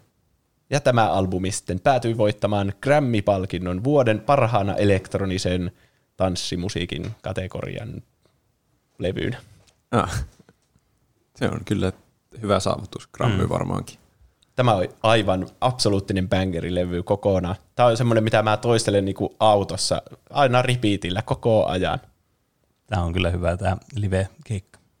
Jos niinku jotain Daft Punkilta pitää kuunnella, ja nyt pitääkin kuunnella kaikkien, niin tämä on semmoinen kokemus. Ja tässä saa justiinsa kaikilta levyiltä parhaat palat yhdessä. Mm. mun henkilökohtainen lempibiisi on 10 minuuttia ja 22 sekuntia kestävä The Prime Time of Your Life, The Brainwasher Rolling and Scratching Alive. Olipa monimutkainen nimi. Siinä oli kyllä. Niin, siinä on yhdistettynä siis nuo kaikki aikaisemmat biisit. Joo, niin mä epäilinkin. Ja muistatte, kun Human After All sai niitä arvosteluja, jotka ei ollut positiivisia, niin näidenkin arvostelijoiden päät sai kääntymään tämä Al- Alive 2007, kun tässä levyllä käytetään niitä, niitä Human After Allin biisejä aivan niin kuin uudessa valossa. Jaa. Että esimerkiksi tuo The Prime Time of Your Life ei ole mikään bilebiisi, Mm. vaan se on justiinsa enemmän semmoinen niin, mä en edes tiedä oikein miten sitä voisi kuvailla, hmm. mutta hyvin semmoinen minimalistinen ja hidastempoinen. Niin sitten tässä, kun se on yhdistetty niihin kaikkiin bangereihin siltä ekalta ja tokalta levyltä, niin sitten se tekee siitä aivan uuden kokemuksen. Ja nämäkin, nämäkin kriitikot sitten käänsi positiiviseksi omat arvostelunsa siitä viime levyltä näiden Voi- biisien osalta. Voiko ne kääntää tuolla ne arvostelut vaan jälkeenpäin? Tuo kuulostaa huijaukselta. Niin, no ehkä se on kehu enemmän sille Alive 2007. Ehkä. niin, kuitenkin pitää ajatella semmoisena niin vakuumissa niitä tuotteita, mitä ne on tehnyt. Niin, Mm. niin. Mutta tämä sitten teki Daft Punkista jälleen kerran sen maailman ykkösartistin kaikkien silmissä. Kaikkien silmissä. Ainakin siellä elektronisen tanssimusiikin No no joo. maailmassa. Tämän levyn jälkeen koittaa sitten, mitä minä kutsun tämmöiseksi Daft Punkin välikaudeksi, kun on vähän tämmöisiä sivuprojekteja. Muun muassa DJ Hero, joka julkaistiin 29. lokakuuta 2009. Siinä on 11 miksausta, jossa käytetään Daft Punkin biisejä, ja sitten siinä on tietenkin ne avatarit. Siis oliko tämä se, mikä sullakin oli? Joo, eli jos mä en ole ikinä kertonut tätä tässä podcastissa, niin mä voitin sen IRC-gallerian arvonnasta. Ah. Se on niin kuin Guitar tekijöiltä, siinä on semmoinen muovinen, niin tape, mikä se on, turntable, ja sitten sillä voi miksailla niitä biisejä mm. silleen, vaikka, vaikka, vaikka. Kyllä. Niin kuin Backman. Niin. tässä, tässä on aina niin useampi biisi siis siinä, aina siinä samalla niin kuin mm. trackillä. Ja tässä on yhdistettynä semmoisia klassikoita, niin kuin vaikka Queenin Another One Bites the Dust ja Daft Punkin Da Funk yhdessä. Mm. Mitä siinä piti tehdä siinä pelissä siis? Pyörittää Ää. levyä. Mm, joo. No niin kuin Guitar Herossa sä rämpytät ja painat jotain nappia, Niin. niin sitten tässä on se turntable, eli semmoinen niin levysoitin, joka pyörii sille näin. Ja sitten siinä on muistaakseni kolme nappia. Ja sitten sun Ei kun pitää niin niinku olikin. yhtä aikaa niinku scratchata ja painaa jotain nappia. Ja sitten myös siinä on semmoisia namikoita, mitä ei ole missään muissa peliohjaimissa ikinä. Eli semmoisia niinku, mitä tuossa vaikka tuossa penevehkeessä Niin, on. slidereita. Niin, slidereita. Mm. Ja sitten semmoisia vääntönuppeja kanssa, niin kuin tuossa nuo, nuo volumejutut tuolla mm. kulmassa. Tuolla voisi melkein pelata sitä, jos siinä olisi vaan se vakka vakka. niin, se vaan puuttuu. Mm. Niin sitten sillä voisi miksailla myös itse näitä mm. Queenin ja Daft Punkin biisejä yhteen. Ja sitten toinen, yksi mun tämmöistä henkilökohtaisista suosikeista näiden tässä sivuprojekteista, eli Tron Legacy, mm. joka ilmestyi, kun me oltiin lukion ykkösellä. Kyllä. Eli 17. joulukuuta 2010, johon Daft Punk siis teki soundtrackin. Mm. Minä valmistauduin tähän jaksoon eilen hyödyntämällä Disney Plusaa ja katsomalla Tron Legacyn. Ei Aa, vitsi. oho. no niin, Nyt mä oon nähnyt sen. mitä tykkäsit? öö, en mä tiedä. Kai se meni. Mä en tiedä, olisiko mun pitänyt nähdä se alkuperäinen Tron, että se olisi ollut parempi. Hmm. Olitteko te nähnyt sen silloin, kun te katsoitte tämän? En ollut nähnyt. Joo. Ei, se on kyllä aika tylsä se alkuperäinen Tron. Ai. Kyllä sä kaikkein tärkeä informaatio saat siitä. Joo, kyllä siinä kerrottiin paljon informaatiota. Niin, Siinä oli tosi paljon semmoisia kohtauksia, että ne kertoo tarinoita. niin. Siinä vanhassa 70-luvun elokuvassa me tehtiin näin ja näin. Niin. Muista, että Tron oli aluksi hyvis. Mm. niin. Tämä ei, tämä ei varmasti mitenkään ole tärkeää informaatiota myöhemmin, kun mietitään, kuka tuo uusi pahis on. Mm. Mutta kyllä, se, se kuulosti ihan Daft Punkin musiikilta, se musiikki siinä. Se välillä kuulosti ihan, siis tekikö ne kaiken musiikin siihen elokuvaan? Koska siinä oli semmoisia ihan niin normielokuvien musiikin kuulosia musiikkeja myös välillä. Joo, eli ne kaikki 24 biisiä niin on Daft Punkin säveltämiä, ja niillä on ollut tämmöinen 85 soittimen kokoinen orkesteri siinä. Aa, Eli onhan siinä, se vähän menee sille, että kun ne on siellä normimaailmassa, ainakin näin niin kuin muistaakseni, että siellä on vähän normaalimpaa musiikkia, ja sitten kun on semmoiset niin synthwavet, se tulee sitten siellä virtuaalimaailmassa. joo. Siis joo, siis ni- niillä oli semmoinen orkesteri, se tekee järkeä. Koska siellä kuului semmoisia normi elokuvamusiikkia välillä. Niin. Ja mä mietin, että onko Daft Punk tehnyt vaan ne, niin ne just elektroniset musiikin osuudet vai myös ne kaikki muut. Kaikki on niiden niin nimellä tuota, mm. tuotoksia. Mä oletan, että ne oli ne Daft Punk-tyypit siellä yhdessä ihme baarissa siellä ikkunassa. Joo, niillä on semmoinen cameo. Se klubin omistaja muistaakseni sanoi jotain, electrify them boys and girls. Joo, jotakin semmoista se sanoi. Ja sitten siinä näytetään Daft Punkia, kun ne on siellä virtuaalimaailman sisällä ja ne laittaa sen niin, tämän levyn sen mainossinkun soimaan, eli The Rest. Ja, ja sitten alkaa hurja toimintakohtaus siellä. Niin. Vitsi, tässä on kyllä tosi hyviä biisejä. Mutta tämä on vähän semmoinen pitkä albumi, että jaksako tätä kuuntelemalla kuunnella. Mm. On just semmoisia normileffa leffa musiikkeja siinä välissä. Mm. Mutta just se tuo D-Rest ja sitten vaikka se ö, lopputekstimusiikki, ja ne on semmoisia niinku ihan muutenkin kuunneltavia mm. biisejä kyllä tältä levyltä. Niin jo. Tässä yksi semmoinen vähän tiedetty fakta on, että ne teki myös Jay-Zin kanssa singlen tälle, tätä elokuvaa varten, mutta se sitten lopulta hyllytettiin. Hmm. Tämmöisen kuin Computerized. Aa, niin tämä. Ja niin, se kertoo just siitä, että meidän suhde on pelkkää tekstaamista ja kaikkien teknologian käyttöä. Meidän pitäisi nähdä toisiamme oikeasti. Tiedättekö? Mm. Semmoinen perusteema. Mutta se ei oikein sopinut siihen itse elokuvaan. Että eihän se elokuva itsessään kerro siitä, että teknologia olisi jotenkin pahasta. Niin. Niin mä ymmärsin, että sen takia sitten sitä biisiä ei ikinä otettu varsinaiseen julkaisuun. Mm. Se kuitenkin liikkas sitten, olisiko ollut 2014, ja se on YouTubessa kuunneltavissa. Mm, kyllä, kiitos liikit. Niin. Mm. Se on kyllä ihan hyvä biisi, että se on vähän harmi, että sitä ikinä tullut. Mm. Paitsi niin, nyt se voi kuunnella silti. Se on vaan ärsyttävä, kun sitä ei tietenkään Spotifyssa. Niin, Ja sitten se pitää juuri Aa. kuunnella aina YouTubesta. Sitä Tai... ei saa mihinkään listoille. niin. Niin. Mä muistelen, että jotenkin sai ladattuja biisejä myös Spotifyhin, mutta mä en onnistunut siinä kännykällä. Se mm. ehkä piti tehdä jotenkin tietokoneen kautta. niin. Sekin voi olla joku vanha ominaisuus, että sitä ei enää nykyään edes ole olemassa. Mm. Niin, voi olla. Tämä oli ehdolla Grammyyn paras score soundtrack visuaalisessa mediassa, mutta ei ollut missään Oscareissa ehdolla. Mun mielestä olisi ollut tosi hauska, että Daft Punk olisi voittanut Oscarin. Se olisi kyllä kieltämättä aika erikoista. niin. Ja sitten tässä välikaudella myös tämmöinen, tämän Roope saa lausua paremmin, Oi. kuin Ordre des Arts et des Lettres. Toi on paha, kun mä en näe sitä. No, kuitenkin. Kyllä. Saatiin tonne Roopen Ranskan lausumisen ju- juttu tähän episodiin. Eli niin, tämmöinen Ranskan kulttuuriministeriö periaatteessa antoi Bankalterille ja Homem Kristolle arvonimen Chevalier. Chevalier. Mitä se tarkoittaa? En mä tiedä. Kuulostaa jotain, jotain ritaarilta. Niin, Kyllä, kuulostaa. ritaarin arvonimen. No niin. Ja myös tämä Daft Punk ö, oli yllätysesiintymisenä mukana Phoenixin ö, keikan päätteeksi. Phoenix oli siis se, missä oli se, kun niillä oli se Darlin, se kolmen hengen bändi silloin mm. aikaisemmin, niin siellä oli tämä Loren Brankovic.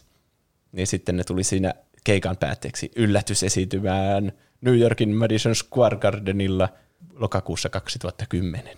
Tämmöiset yllätykset on kyllä aina todella siistejä. Niin mm. ja tuntuu sille, että mitä jos mä oon Kuustokissa täällä Tefloneitten keikalla ja Daft Punk voi sinne tulla yllättää. Ei voi mitenkään. Elämä on täynnä yllätyksiä. Niin, mm. kyllä. Olisi hauskaa joskus kokea tuommoinen yllätys. Niin ois. Tuntuu, että ei ole ikinä kokenut mitään noin suurta yllätystä. Niin. Niin. Mutta niin, tämä tuntui pitkältä tämä väli tästä 2010 ja 2013 välillä, mutta näin jälkeenpäin ajateltuna se meni ihan salaman nopeasti verrattuna siihen, mikä väli nyt mm. siitä eteenpäin on ollut tähän vuoteen asti. Nimittäin siis puhun tästä albumista Random Access Memories, joka tuli toukokuussa 2013. Mm. Neljäs studioalbumi nyt. Kyllä. Hmm. Tuossa meni niin justiin meidän lukio. Mm. Niin, lukio ilman Daft Punkia. Paitsi se, paitsi se Tron Legacy oli siellä. Mm. Mm. tässä albumissa niillä nyt sitten ne halus korostaa oikeiden instrumenttien käyttöä. Ja ne justiinsa korvas ne aikaisemmat niinku samplet, että ne oli ottanut joku randomi biisin jostakin 80-luvulta, sitten siitä jonkun tosi lyhyen kitaratriffin mm. ja sitten toistanut sitä. Niin nyt ne päätti, että hei, mehän ollaan johdaan kuuluisia, niin mitä jos me kutsutaan nämä kaikki eri muusikot tekemään niinku uudet riffit just niinku semmoisiksi, mitä me halutaan. Mm. Mm. Se oli niinku tässä levyllä pohjana. Mm. Eli ne kutsui justiinsa kaikkia eri kuuluisia muusikoita niiden studioille nauhoittamaan. Ne teki suunnilleen semmoisia koko päivän nauhoitussessioita. Ja ne ei tiennyt niin kuin ne artistit itsessä, että mitä biisejä niistä edes tulee. Että ne oli vähän niin kuin silleen, no soita vähän tämmöistä. Ja sitten niin kuin siitä keräsi sitä materiaalia. Äh. Ja sitten niin kuin lopuksi ne yhdisti ne semmoisiksi biiseiksi. Niin. Eli näillä artisteilla ei ollut mitään käsitystä, että mikä biisi siitä tulee. Mm. Mm. Mikä on kyllä aika erikoinen tapa tehdä musiikkia.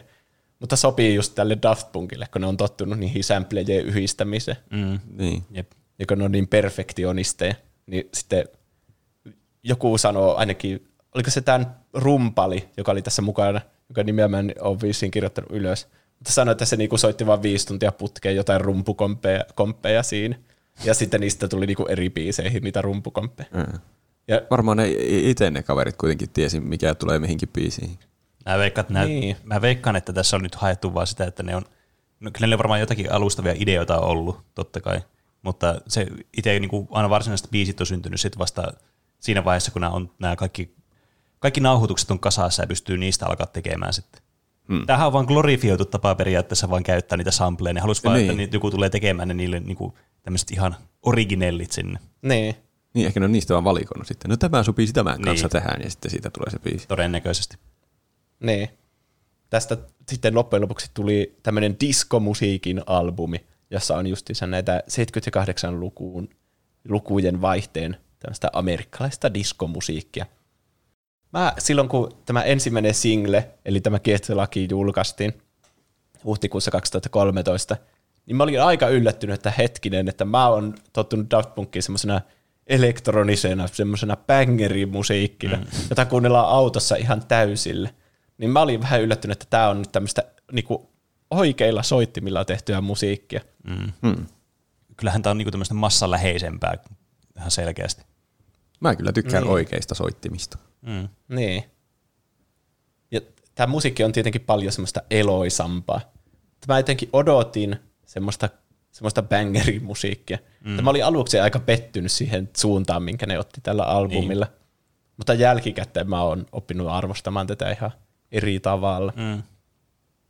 Tuo levyn nimen, nimi, tuo Random Access Memories, on viittaus RAM-muistiin tietokoneessa.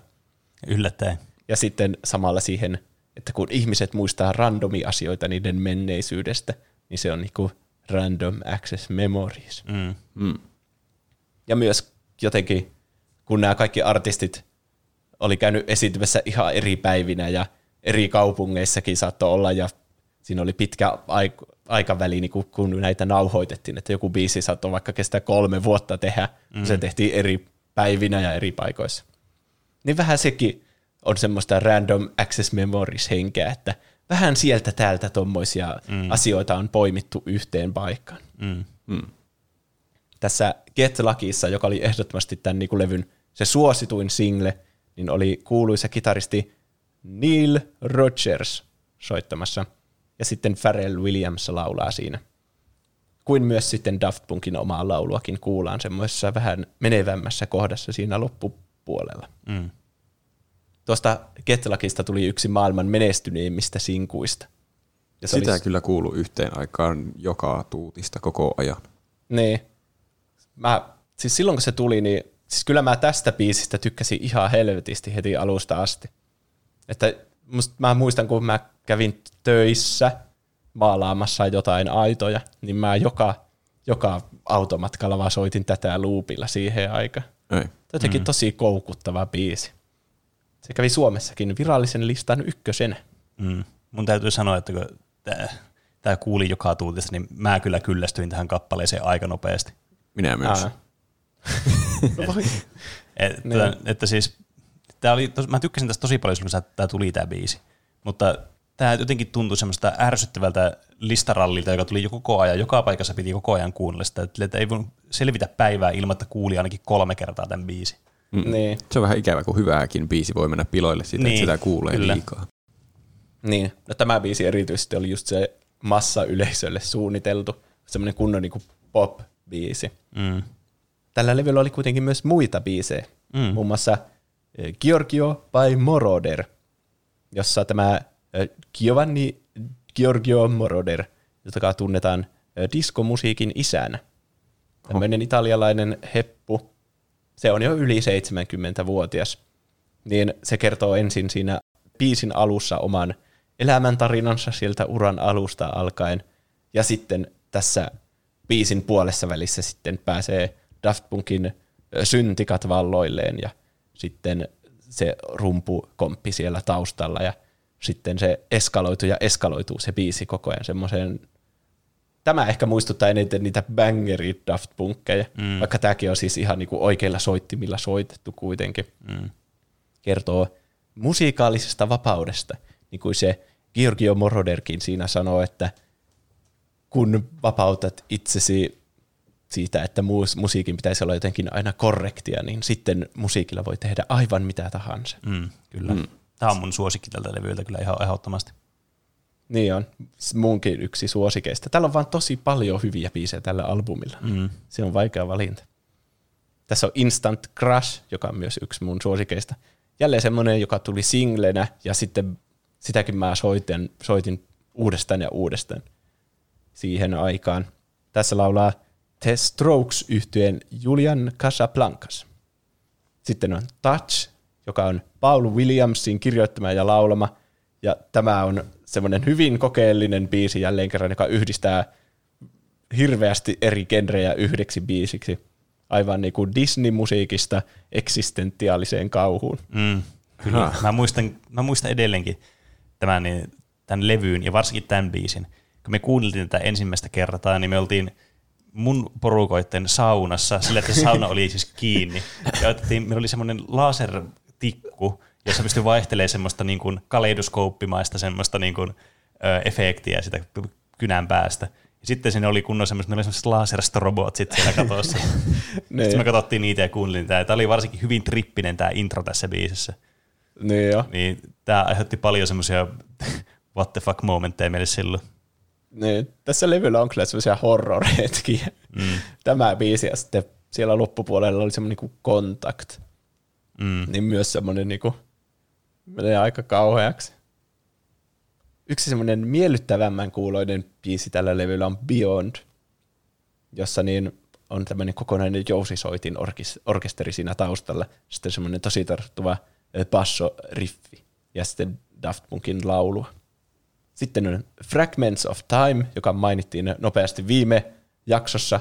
Siinä on se sieltä Discovery-levyltä tuttu Todd Edwards laulamassa. Mutta niin, tämä albumi sitten palkittiin seuraavana vuonna Grammuissa vuoden parhaana levynä ja hmm. Ketlaki vuoden parhaana nauhoitteena. Eli hyvin arvostettu levy oli. Kyllä. Hmm.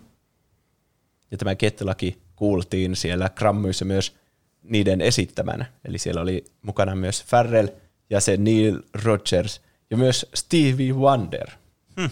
jostain syystä. Se lauloi toisen säkeistön ja mitä se soitteli siinä menemään? Jotain pimputteli siinä. Kuulostaa pianolta. Niin. Mutta oikein hieno esitys oli. Tähän aikaan Daft Punkia näki kyllä paljon, että se oli siellä populaarikulttuurissa esillä. Mm. Varmaan juuri sen Ketlakin ansiosta. Ja koko levyyn. Se koko levy oli Suomen niillä listoilla. Mä katsoin jälkikäteen niitä nyt, että mitä siellä on ollut ykkösenä, niin sitä oli siellä paljon. Tämän jälkeen kuitenkin koitti, mitä mä sanon, Daft Punkin kuivaksi kaudeksi. Eli joka on vieläkin menossa, joka alkoi sitten 2013. Mm. Ne tuotti Kanye Westin äh, levylle Jesus neljä biisiä josta mä en itse asiassa tiennyt edes. Mä en hirveänä kuuntele tuota Kanye Westia. Ei teki... itsellekään kyllä kuunneltu. Mm. Paitsi se Pupi Discoop aika. se, on, se on kyllä, se on poikkeus. klassikko. niin. Ne teki vokaalit Farrellin biisille Gust of Wind. Sitten tietenkin nämä Weekendin kanssa tehdyt biisit, eli Starboy ja I Feel It Coming, jotka ilmestyi vuonna 2016, niin oli tietenkin suosittuja biisiä siihen aikaan. Mä tykkään siitä, että Daft Punk on niissäkin esillä. Muun muassa näkyy musiikkivideossa siinä I Feel It Comingissa. Ja sitten Starboy esitettiin livenä Grammyissa vuonna 2017. 2017 vuodesta puheen ollen, niin kun kaikki odotti sitä uutta live-albumia Alive 2017, mm. joka niinku suoraan kirjoittaa itsensä, niin sitä ei koskaan tullut näistä kaikista huhuista ja feikkisivustoista huolimatta.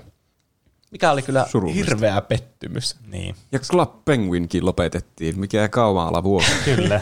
Kyllä. Ver- vetää vertoja 2020 vuodelle. niin. No, Milloin Harambe kuoli?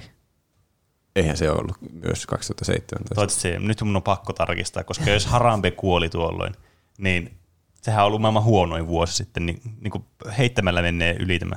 Ei se tapahtu 2016 vuonna. Joo. Eli tästä voi päätellä, että Harabin kuoleman jälkeen kaikki on mennyt alamäkeen. Se on kyllä totta. Paitsi oliko 18 ja 19 kovin huonoja. En mä muista. Mun mielestä jotenkin mulla on sellainen muistikuva, että ihmiset ei tykännyt niistäkään vuosista. ihmiset ei vaan ihmiset ei tykkää tykkää vuosista. enää vaan ajasta. Niin. niin. Se menee jotenkin sillä, että kun on kymmenen vuotta kulunut, niin sitten alkaa mu- muistelemaan hyvällä sitä aikaa. Mm. Muistatteko 2010 vuoden? Se oli aika hyvä. Tron Legacy. Niin. Ö, 2017 tuli kuitenkin Parcells-nimisen yhtyön biisi Overnight, joka oli Daft Punkin tuottama. Ja sitten näillä on myös erikseen näillä ollut, erikseen näillä Daft Punkin jäsenillä ollut semmoisia sivutuotantoja. Muun muassa Homem Kristo oli tuottamassa Kavinskin biisiä Nightcall, joka kuullaan muun muassa Drive-elokuvassa. Hmm. Ja Bankalter oli tuottamassa biisejä Arcade Firein levylle Everything Now. Ja sen jälkeen ei ole kuultu mitään Daft Punkista. Niillä on semmoinen mm. merch store, jossa ne myy hirveän kalliilla kaikkia julisteita ja pyyhkeitä ja kaikkea, ja varmaan ne saa siitä niin isot massit, että ei niiden tarvitse enää Niin. tehdä musiikkia. Sehän mm. on kuitenkin niinku artisteille isoin tu- tulonlähde, tuommoiset merchit ja muut. Siis mä oon kuullut taas jotain huhuja, että 2000, olisiko se 22 olisi mukaan kiertue tulossa, mutta mä en usko enää mitään. Mm. kun jotain Daft Punkin Reddittiä on seurannut, niin ne purkaa niin jokaisen asian niin jostakin pyyhe nettisivun lähdekoodista, että tuo kertoo siitä, että niillä on tulossa kiertue. Mutta sitä ei ikinä ole tullut. Niin. Onko ne antanut mitään vihiä, että milloin ne palaisi taas maisemiin? Niillä oli silloin 2010 paikkeilla oli semmoinen huhu, että ne olisi tekemässä kiertuetta. Vai oliko se, että keikka oli tulossa jossakin Kiinassa? Aha. Mutta sitten ne sanoivat, että tämä on valhetta, että kuulette meidän tulevista keikoista ensi vuonna. Mutta sitten ei ikinä tullut mitään tietoa. Se oli vaan tämmöinen tapa sanoa, että hei, tämmöistä keikkaa ei enää tulossa. Mm. Pitää lukea, lukea rivien välistä, paitsi että tässä ei yhtään riviä, kun se on tyhjässä niiden lause. niin. Hmm.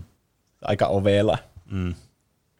Palaakohan ne joskus jotenkin tosi yllätyksellisesti? Ne vaan yhtäkkiä on jossakin kiertoilla. Siis niin kuin se Coach, Coachella, miten se lausaa? Coachella, Ei, se, se- se festari. Festivaali.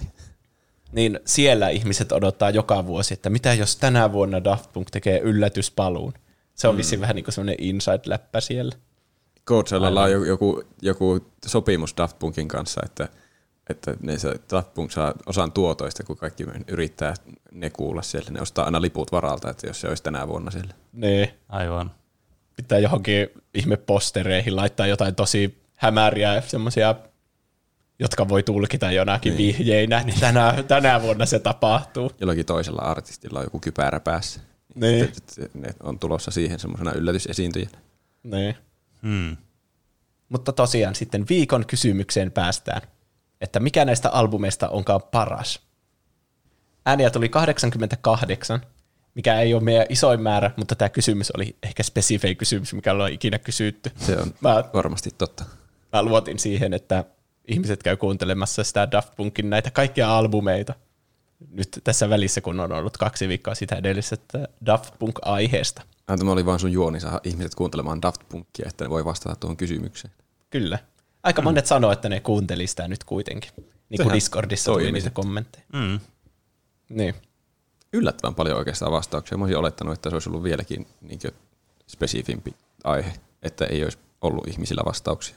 Niin, että se yksi ainoa ääni päättää kaiken. Niin. Mitä, kysytäänpä Roopelta, että mitä veikkaat näiden mun kuvausten perusteella näistä levyistä, että mikä voisi olla se, mitä, mistä ihmiset tykkää eniten meidän kuuntelijoiden joukossa? Mm. Eli levyt oli Homework, Discovery, Human After All ja nyt tämä Random Access Memories. No se Discovery kuulosti ainakin teille molemmille aika semmoiselta tärkeältä. Ja sitten tuo viimeinen oli niin semmoinen populaarikulttuuri suosittu, että sekin voisi olla aika hyvä ehdokas. Mä veikkaan, saako käyttää 50-50?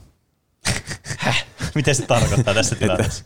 otetaan kaksi Jaa, vastausta niin randomilla joo. pois. Aivan. Okei. Okay. Ne poistui ne äh, Homework ja Human After All. Mitä?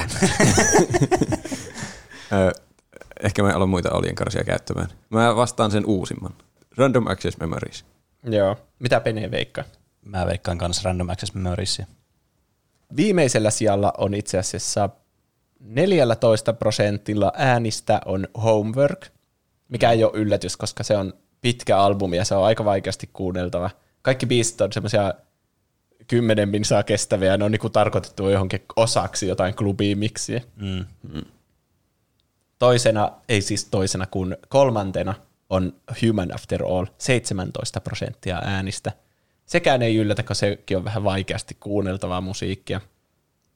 Mut Mä yllätyin ehkä siitä, että se on Homeworkin eillä, koska siellä Homeworkilla on just ne Around the World ja Alive ja semmoisia semmoisia Da Funk, Mm. mm. semmoisia hyvin muistettuja biisejä. Luulisin, että eka levy olisi aika tykätty. Niin, koska kaikki hipsterit aina tykkää just siitä Niin. mm. silloin ennen kuin se oli suosittu. Niin. Mutta sitten toisella siellä on Random Access Memories, Oho. 20 prosenttia Oho, äänistä. hetkinen. Sehän tarkoittaa, että Discovery on hirveän iso määrä äänistä. Niin siinä on käynyt. No jopas. Eli Discovery on saanut 49 prosenttia äänistä, eli melkein puolet äänistä. Oho. Oho. Et, siis melkein meni ensimmäisellä kierroksella presidentiksi. Niin, mm. melkein. Toisaalta mä en kyllä yhtään ihmettele, koska mun mielestä niin kuin Discovery on niin kuin albumina niin kuin eniten niin kuin Daft Punk. Se on niin kuin mun määritelmä Daft Punkille niin kuin Discovery-albumi itsessään jo. Niin. Mä, niin. Meidän kuuntelijakunta on suunnilleen meidän ikäistä varmaan keskimäärin, ehkä niin. vähän vanhempaa. Mutta niin, jotenkin tämä iski just siihen aikaan, että ihmiset alkoi käyttämään, no en mä tiedä, niin kuin, oliko se nyt 2001, mutta ainakin niin kuin mulla tulee mieleen Daft Punkista, just kun mä ekkaa kertaa kuulin siitä, oli justiinsa se sormivideo ja kaikkea, ja Niin. sitten alkoi justiinsa opettelemaan musiikin varettamista ja kaikkea, ja sitten jotenkin Discovery hyvin niin kuin tulee siitä ajasta mieleen, mm. että se se on niin semmoinen nostalginen juuri sieltä niin kuin 2000-luvun alusta. Niin. Mm. No mikä, onko teidän valinta Discovery? Mm. Mun valinta ainakin on Discovery. Mulla on aika 50-50 kyllä. Ky- Se Random Access Memories on niinku semmoinen kokemus, että siinä tulee tosi paljon erilaista musiikkia ja kaikki on niinku aivan viimeisen päälle hyvin tuotettua. Mm. Mutta siellä on vähän semmoisia vaisumpia biisejä joukossa. Niin kuin siellä joku Game of Love ja Within. On niin. vähän semmoisia, niinku, jotka helposti tulee skipattua. Mm. Mutta Discovery on ai- jotenkin kiinteä niinku paketti. Niin, kyllä. Että yksi albumi, jos pitää valita, niin mä vastaan sen Alive 2007. Hetki. Hei, ei se ollut Se vaihtoehto. ei ollut vaihtoehto. No joo, ehkä se menee sitten sillä Discoverylla. mm. Mutta luetaanpas vähän perusteluja tältä kuuntelijoilta myös näihin vastauksiin liittyen. Itse sanoisin Random Access Memories ihan vain siksi, että sitä on kuunnellut eniten, ja se sisältää Instant Crushin, mikä on yksi mun lempparibiiseistä. Kyllä. Mm-hmm. Ram, koska Ketlaki on Ramilla. Ja on tyyli ainoa biisi, minkä nimeltä tiedän. Mm. Näin voi helposti käydä. Se on niinku, Niin. nyt se Daft Punkin se virallinen hitti, jonka kaikki tietää. Niin. Se on ohittanut jopa sen One More Timein siinä Mm. Jep. kaikista tunnetuimpana. Discovery on suosikkini, sillä sen pohjalta on tehty myös anime-leffa Interstellar 5555. Ja jatkan, että Interstellar 5555 ei ole kovin hyvä animeleffa, mutta hito on mielenkiintoinen sillä ajatuksella, että se käy koko Discovery-levyn läpi. Se leffa ei sisällä dialogia, vaan se on yksi pitkä musavideo tarinalla. Mä oon monesti miettinyt sitä Tron Legacy, Tron Legacy koska se ei ole kovin häävi elokuvana niin kuin juonellisesti. Mm. Että sekin olisi mielenkiintoinen kokemus, että siitä otettaisiin dialogi pois ja sitten siinä olisi pelkästään se musiikki. Niin, aivan. Niin. Voisiko siitä päätellä, että mitä siinä niin kuin tapahtuu? En tiedä. Se, se voisi olla aika sekaava, koska ne, siinä oli niin paljon sitä expositionia sillä Niin. lailla tarinoina vaan. Niin, se on ehkä se huonoin osa sitä elokuvaa, se exposition. Mm. Siitä voisi tehdä oma aiheen joskus. Mm. Ehkä. Ihan hauska elokuva kuitenkin. Niin. Niin, kyllä mä siis ihan viihdyttyneenä sen katsoin loppuun saakka. Tuomas Lehteinen sanoo, aluksi tämä tuntui Mission Impossiblelta, mutta lähdinkin siitä, mikä levy puhuttelee vähiten, jolloin siitä iteroitui nuo uudet levyt ja jäljelle jäi timanttiset Discovery sekä Homework. Voiton luulin ensin vievän tuo Discovery sen luoman visuaalisen mielikuvan vuoksi, jota vielä edesauttaa Interstella, siis se 5555. But wait, kyllä jumittavat beatit ja kokeilevat soundit homeworkissa vetävät pidemmän korren tässä kisassa timanttinen Around the World ja parhaimpia sisääntulobiisejä edustava Daft Punk. Siinä, oli, siinä oli jotenkin toiminnallinen ja dynaaminen analyysi. Oli niin. Täynnä twistejä. kyllä. Olli legendaarisi laittaa, hmm, varmaan Discovery tai Homework, erityisesti Discoveryltä Harder, Better, Faster, Stronger on jäänyt mieleen ja Homeworkilta Around the World. Get Lucky on myös tosi hyvä. Ja Thomas on mun suosikki. Petri laittaa, en hirveästi Daft Punkin omia levyjä ole kuunnellut, vaikka ovatkin ihan hyviä, mutta äärimmäinen respekti on Daft Punkille tuottajana. Esimerkiksi Get, La- Get Lucky, joka on tehty yhteistyössä Farrellin ja Neil Rogersin kanssa, hohkaa äärimmäistä lämpöä. Tulee ihan 70-luvun funk mieleen tuosta biisistä aina. Jos tästä tyylistä dikkaa, niin kannattaa laittaa aikakone osoitteeseen 70-luku. Curtis Mayfield ja muut. Tätä oli 70-luvulla radiomusiikki. Miettikääpä sitä. No, mepä mietitään. Laitetaan aikakone. Niin, siis tuo ketulaki, kun tiedättekö, kun tulee joku uusi vaikka joku, mikä se on se J-Lo ja Pitbull, se joku tanssibiisi, joka oli hirveän suosittu. Se, joka kuulostaa lampa, lampadalta. Aa, niin joo. En muista sen nimeä, mutta mä tiedän, missä sä puhut. Niin, niin siitä porukat sanoi heti, että hei, tämähän on meidän ajalta kopioitu biisi, mitä te kuuntelette vaan meidän ajan biisiä. Niin ne sanoi samaa Get Luckista. Ja sitten mä alkoin miettiä, että mitä helvettiä, että eihän tämä ole mikään, tämähän on ihan uusi biisi. Mm. Ja sitten mä alkoin googlaamaan hirveän, että mitä, eihän tämä niinku ole mikään, niinku onko tässä jotain viitteitä jostakin vanhoista biiseistä, mutta ei ole. Se vaan johtui siitä soundista, että porukat luuli, että se on joku vanha biisi. Mm. Y- hyvin ymmärrettävää kyllä. Musiikkityylit kiertää tuollain kehää, että aina palaa muutaman vuosikymmenen takaiset niin soundit Mm. nykymusiikkiin. kysymysmerkki laittaa. Vastaan Random Access Memories ihan vaan, koska sitä on tullut eniten kuunneltua ja sen biiseihin liittyy eniten muistoja. Suha Official laittaa koulusta kotiin istua keikkuun MTV päälle ja katsoa One More Time musavideota. 5 kautta 5. Moonlight laittaa itse vasta... kiikku olohuoneessa. Niin, siis tiedätkö semmoinen, koulusta kotiin. semmoinen, semmoinen mummokiikku tai pappakiikku, semmoinen Ai keinutuoli. keinutuoli, niin. Niin. Eihän se- tuossa sanota, että se menee sisälle. Eli periaatteessa se voisi olla ulkona Niin, ja voihan katsoa olla sisällä myös. olevaa telkkaria. Tai Niin. sitten se telkkari on itse asiassa siellä ulkona. Niin. Kyllä mä veikkaan, että tässä on keinutuolia tarkoitettu. Se koska on mulla tuli se mahdollisuuksia. Kyllä mä oon ainakin kutsunut keinutuolia kiikuksi joskus. Tai sitten ne on semmoiset voimistelurenkaat. Mä muistan, että meillä oli joskus pieniä Aivan. semmoiset ovessa. Niissä voi myös kiikkua. Niin jo. No nyt kyllä tuli mielenkiintoista mietintää tähän. Ehkä saamme kuulla tästä vielä, mm. mikä oli oikea vastaus. Moonlight laittaa itse vastaan Discovery, sillä sitä albumia, siltä albumilta on One More Time ja Harder, Better, Faster, Stronger. Sumuli laittaa Discovery on kyllä alusta loppuun ajaton levy, jossa perinteinen ja elektroninen musiikki kohtaavat synnyttäen jotain täysin uutta. Random Access Memories on kyllä myös loistava, mutta se on enemmänkin kunnianosoitus bändin suurimmille inspiraatioille. eikä siinä ole itselle samaa nostalgia-arvoa kuin Discoverissa. Mm. Mä alkoin miettiä, että no ehkä tämäkin on nostalgista sitten jonkun vuoden päästä, mutta tästä on jo seitsemän vuotta, että niin. kyllähän sekin voi olla jo nostalgista. Niin, mm. kyllä. Monsterkissa laittaa vielä, että vaikka lähestulkoon kaikki ne parhaimmat ja omat suosikkikappaleet löytyy Homeworkilta ja Discoverilta, on Random Access Memories kokona- kokonaisuutena paras albumi, mitä, mikä tulee ajoittain kuunneltua alusta loppuun. Tyyliltään se iskee itselle parhaiten, koska se on niin monipuolisen kuuloinen. Ehdoton suosikkikappale albumilta on Giorgio by Moroder. Mm. Eli jakaa Penen kanssa saman mielipiteen. Kyllä, se on hyvä mielipide. Niin.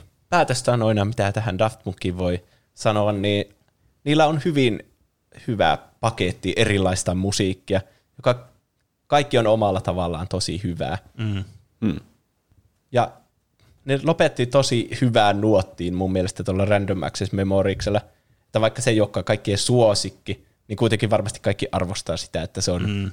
ko- kokeellinen ja semmoinen niinku kuitenkin, se on ihan uusi lähestymistapa, että ne oikeasti käy soittamassa niitä ja paljon niitä nimekkäitä niin. artisteja mukana ja Grammy-voittoja ja kaikki. Niin mä en ihmettelisi yhtään, vaikka ne olisi silleen, että no niin, me ei voida enää tästä paremmin niinku pärjätä. Mm. Mm. Mun mielestä on myös hauskaa, kun puhutaan Daft Punkista, niin voi sanoa tuommoista albumista, joka on siis todella semmoista niin kuin helposti kuunneltavissa niin kuin semmoiselle isommalle massalle ja semmoista paljon semmoista niin kuin akustista musiikkia tai tämmöistä niin kuin oikeasti soitettua musiikkia siinä ja laulettua, niin se on kokeellista. Se on mun Niin. mielestä niin kuin tosi hieno tapa puhua niin kuin mun mielestä Daft Punkista. Se on niin semmoista niin kuin omalaatuista se niiden musiikki. Niin. Mm. Niin, jätämme tämän haikeaan nuottiin siinä mielessä, että emme ehkä enää kuule Daft Punkilta sellaista kokonaista uutta levyä. Mutta ei se haittaa, kun vanhakin tuotanto on tosi hyvä. Mm, kyllä. Ja myös, että jos ne joskus tekee kiertuen, niin ostan kahdella tuhannella eurolla liput. Mm. Nyt se on määritelty. Kyllä. No, mitäpä muuta te olette tehnyt tässä viikon aikana? Mä oon pelannut GTA Vitosta vähän eteenpäin. Tai jonkun verran eteenpäin. Mä oon jo ö, ainakin kolmas osan pelannut. Eli kohta Juuso voi ehkä tehdä aiheen joskus muutaman vuoden päästä, kun hän on päässyt sen läpi. Niin lasketaanpa sitä, milloin sulla on se 100 prosenttia täynnä. Mm. Mä en muista kauanko mä oon pelannut sitä. Mulla oli aika pitkä tauko kaikista peleistä, tai se tuommoisista up- uppoutumispeleistä tuossa vähän aikaa sitten, kun mä niin kovasti editoin. Nyt mulla, nyt mulla on editoimistauko, niin mä voin pelata taas uppoutumispelejä. Onko se hyvä? Kaikki, se on kuitenkin kaikkien parhaiten pelien listoilla. Aa, siis se peli. Mä että tauko. Joo, kyllä mä oon tykännyt siitä. Se on ihan mukavaa. Siinä vaan joutuu tekemään hirveitä asioita. Mä- Siitä mä, siitä, mä jouduin kiduttamaan jotakin tyyppiä. Siitä mä en tykännyt. Niin. Ihan ymmärrettävää. Mm. Ja sitten siinä on se kohta, missä pitää ajaa niillä nostolaitteilla siellä satamassa. Ah joo, sen mä justiin tein. se oli outoa. Välillä tuntuu sellainen trollilta se peli. Mm. Mitäs Pene on tehnyt? No, mä pelasin vihdoin niin kuin läpi läpi asti mun paljon hehkuttavani peliin, eli sen Outer Wildsin, joka oli siis aivan siis niin uniikki pelikokemus kuin voi vaan pelikokemus olla. Mun edelleenkin mun Paprika Mix-suositus sille pelille on voimassa, että se on punaisempi paprika kuin koskaan. Aivan ehdottomasti kannattaa kokeilla. Mulla meni siihen ehkä joku 15 tuntia siihen peliin suurin piirtein. Mm. Että se ei ole semmoinen kau- kauhean pitkä peli edes loppupeleissä. Mutta semmoinen, niin kuin, semmoinen kokemus, mitä, minkä mä varmasti muistan niin kuin, tosi pitkään, varmaan koko loppuelämäni, että tämä on yksi muistettavimmista peleistä, mitä mä oon pelannut. Ehdottomasti sillä top-pelikategoriassa mulla itsellä. Ja sitten sen lisäksi niin miettinyt, että mitäköhän uutta peliä sitä nyt alkaisi teke, niin kuin pelaamaan. Mä oon sitä Superliminalia miettinyt sitä, joka on Stanley Parablen äh, kehittäjiltä, että se vaikuttaisi ihan hauskalta semmoista lyhyeltä kokemukselta, mitä pelata tässä nyt ja löytää vielä jotakin semmoisia mukavia pelejä tähän loppuvuodelle. Toinen, mitä mä kans mietin, niin Disco Elysium, mutta mä haluaisin pelata sitä Switchillä, mutta se ei ole vieläkään tullut sille. Ja sitten mä tiedän, että jos mä ostan sen Steamissa, niin se tulee saman tien seuraavana päivänä Switchille. Ja sitten mua ärsyttää. Sitä mä oon itsekin katsonut sitä Disco Elysiumia. Se vaikuttaa mm. mielenkiintoiselle. Kyllä. Mutta semmoista. Entäs Juuso? No mä oon ollut kiireinen lukeas, luke, luessa, lukeessa. no, miksi te se taivut, että Lu- lukiessa. lukiessa, niin kaikkien lähettämiä näitä Spotify-tuloksia, millä sijoituksella tuplahyppy on ollut niiden tässä vuoden kuunnelluimmissa podcasteissa. Aivan. Montako minuuttia on tullut. Sinä päivänä, mikä se oli, toinen joulukuuta, laitoin semmoisen storin Instagramin, jossa oli kaikkia niiden ihmisten lähettämiä niitä. Haluatteko tietää, mikä oli pisin aika vuoden, vuoden aikana, mitä joku on kuunnellut tuplahyppyä? No, Ainakin näistä, minkä mä näin ja muistan. Oli 15 212 minuuttia. Eli noin 250 tuntia. onko meillä no niin, niin, paljon isoja, luku, kontenttia niin isoja lukuja, että nyt on vaikea ajatella sillä, että paljonko se oikeastaan on. On, onko meillä edes niin paljon jakson materiaalia, että se sisältäisi niin kuin uniikkeja jaksoja pelkästään? Mä veikkaan, että ei, mutta ehkä se on kuunnellut joitakin jaksoja useamman kerran. Niin, Niin. pakko kai se olla. Herranen aika, mikä kuuntelumäärä. Eihän viikkojakaan ole vuodessa kuin joku 50, mitä niitä on. Niin, meillähän on nyt 112 jaksoa, ja ne kestää suunnilleen vähän yli kaksi tuntia kappale. Mm. Siitä ei tule siltikään Ei 250. niin. Se on kyllä ahkerasti kuunneltu. Niin ja. ja sitten parilla tyypillä oli 11 jaksoa päivässä. Hetkinen, Se on tosi paljon. se on koko vuorokauden ei kuunnellut. nukkua edes. niin. Twitterissä muun muassa Nilsson lähetti screenshotin siitä sen, että 11 jaksoa päivässä. Siinä, siinä menee koko päivä kirjaimellisesti, koko vuorokausi menee siinä. Niin. Jotkuhan sanoi, että kuuntelee illalla nukkumaan mennessä, että Niin. siihen on hyvä nukahtaa. Mutta niin, ehkä se jää koko yöksi sitten päälle. Se on täydellistä, jos kaikki jättää sen yöksi vaan Niin päälle on. ja sitten jaksoja menee niin paljon kuin niitä menee. Sen takia aikaa. niitä kuuntelutunteja niin paljon, kun pitää kuunnella uudestaan se jakso, minkä on kuunnellut, kun on nukkunut ja kato, ei Niin. kuullut sitä. Totta. Mutta minusta on siistiä, että mekin ollaan päästy jo siihen vaiheeseen tässä meidän niin kuin, tämmöisen kontentin tuottamis niin kuin uralla, että ihmiset kuuntelee meitä nukkuakseen. Se on mun mielestä aina hyvä merkki, että jotkut, niin kuin, ku- teettekö, joku semmoinen kontentti tuntuu semmoista niin tutulta ja turvalliselta ja semmoista mukavalta kuunneltavalta, että siihen voi nukahtaa. Se on kyllä ihan hyvä pointti. Sitten tulee joku meidän mainos siinä yhtäkkiä, Niin. kun nohorraa. Mun täytyy sanoa, että mä, Paha joulupukki. Mm. Mun täytyy sanoa, että mä monesti, kun katson Age of Empires 2 tämmöisiä niin pro-pelaajien pe- videoita, kun mä haluan nukkua päiväunet, se on jotenkin semmoista tosi tyydyttävää ja semmoista tuudittavaa. Mä, mä katsoin joskus, eh, kun semmoinen tyyppi pelaa Heroes kolmosta. Ai vitsi, se on kyllä kans. Se on semmoinen niin rauhallinen peli, että Mm. mm. siihen helposti nukahtaa. Jep. Meidän kuuntelija Tale lähetti tämmöisen ehdotuksen, että musiikkiaiheena voisitte esitellä omat Spotifyn vuosikertauksenne, mitä bändiä ja genreä on kuunneltu eniten. Entä mitkä oli vuoden biisit? Mm. Mm. Ihan hauska ehdotus kyllä. Nyt aletaan kuitenkin lähestymään tätä vuoden loppua, missä on näitä meidän yleensä aletaan puhumaan top-asioista. Niin, niin. Kaikki tykkää niistä listoista. Kyllä, listat ja algoritmit menevät hyvin käde- käsikädessä. Mulla oli Daft Punk kakkossijalla viime vuonna. Hmm. Low Roar oli ykkösenä. Se on se bändi, jonka musiikki oli tosi paljon Death Strandingissa. Aivan. Joo. Mulla oli jotenkin ihan fiasko se mun lista, koska se niin kuunnelluimmat biisit oli, mitä mä oon ainakin päätellyt, koska ne oli kaikki viisi semmosia, mistä mä en tiennyt itse yhtään mitään. Yhtäkään, yhdestäkään en ollut kuullut niin nimeltä tai artistilta. Niin ne oli, mä oon päätellyt, että ne on ollut semmoiselta deep focus-listalta, mitä mä oon kuunnellut niin loopilla vaan hulluna vuoden alussa, kun mä oon tehnyt jotakin kouluhommaa. Mm. aivan. Niin sitten ne on mennyt mun niin kuunnelluimpiin biiseihin.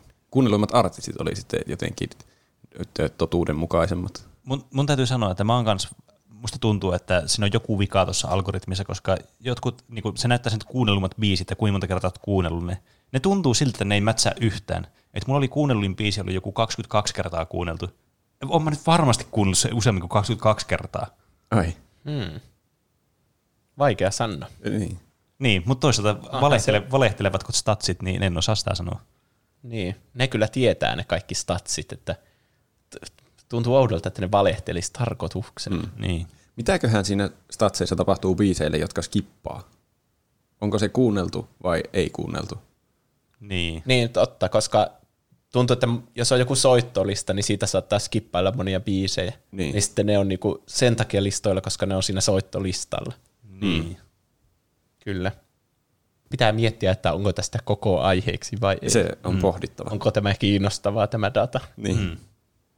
Mutta sitten on kaikkien lempisegmentin vuoro, eli miten meni noin niinku omasta mielestä. Meille voi lähettää viestejä, kysymyksiä, kommentteja, aiheehdotuksia ja meemejä Instagramin ja Twitterin kautta, josta meidät löytää nimellä. Tupla hyppy. Sekä sähköpostilla meidät tavoittaa osoitteesta Podcast at tuplahyppy.fi. Ja tämän Miten meni noin niin kuin omasta mielestä osion ö, tarkoituksena on, että meille voi lähettää faktankorjauksia, jos me sanotaan joku väärin joku asia. Etkö muista, että Club Penguinissa tämä tapahtui itse asiassa tänä vuonna eikä tuona vuonna? Hähä. Mm, Se on loistava malliesimerkki. kyllä. Miten meni noin omasta mielestä? Nyt kyllä pitää korjata tuosta pikkujoulujaksosta mun kommentin tarkoitus. Laitoin TV3, eli The Witcher 3, jota on pelannut eteenpäin, ja Valorant on hyvä peli. Hyvää päivän jatkoa. The Witcher. No siinä on järkeä. Miksi me luultiin sitä TV3? Total Waria. me Ei, kun niin olikin.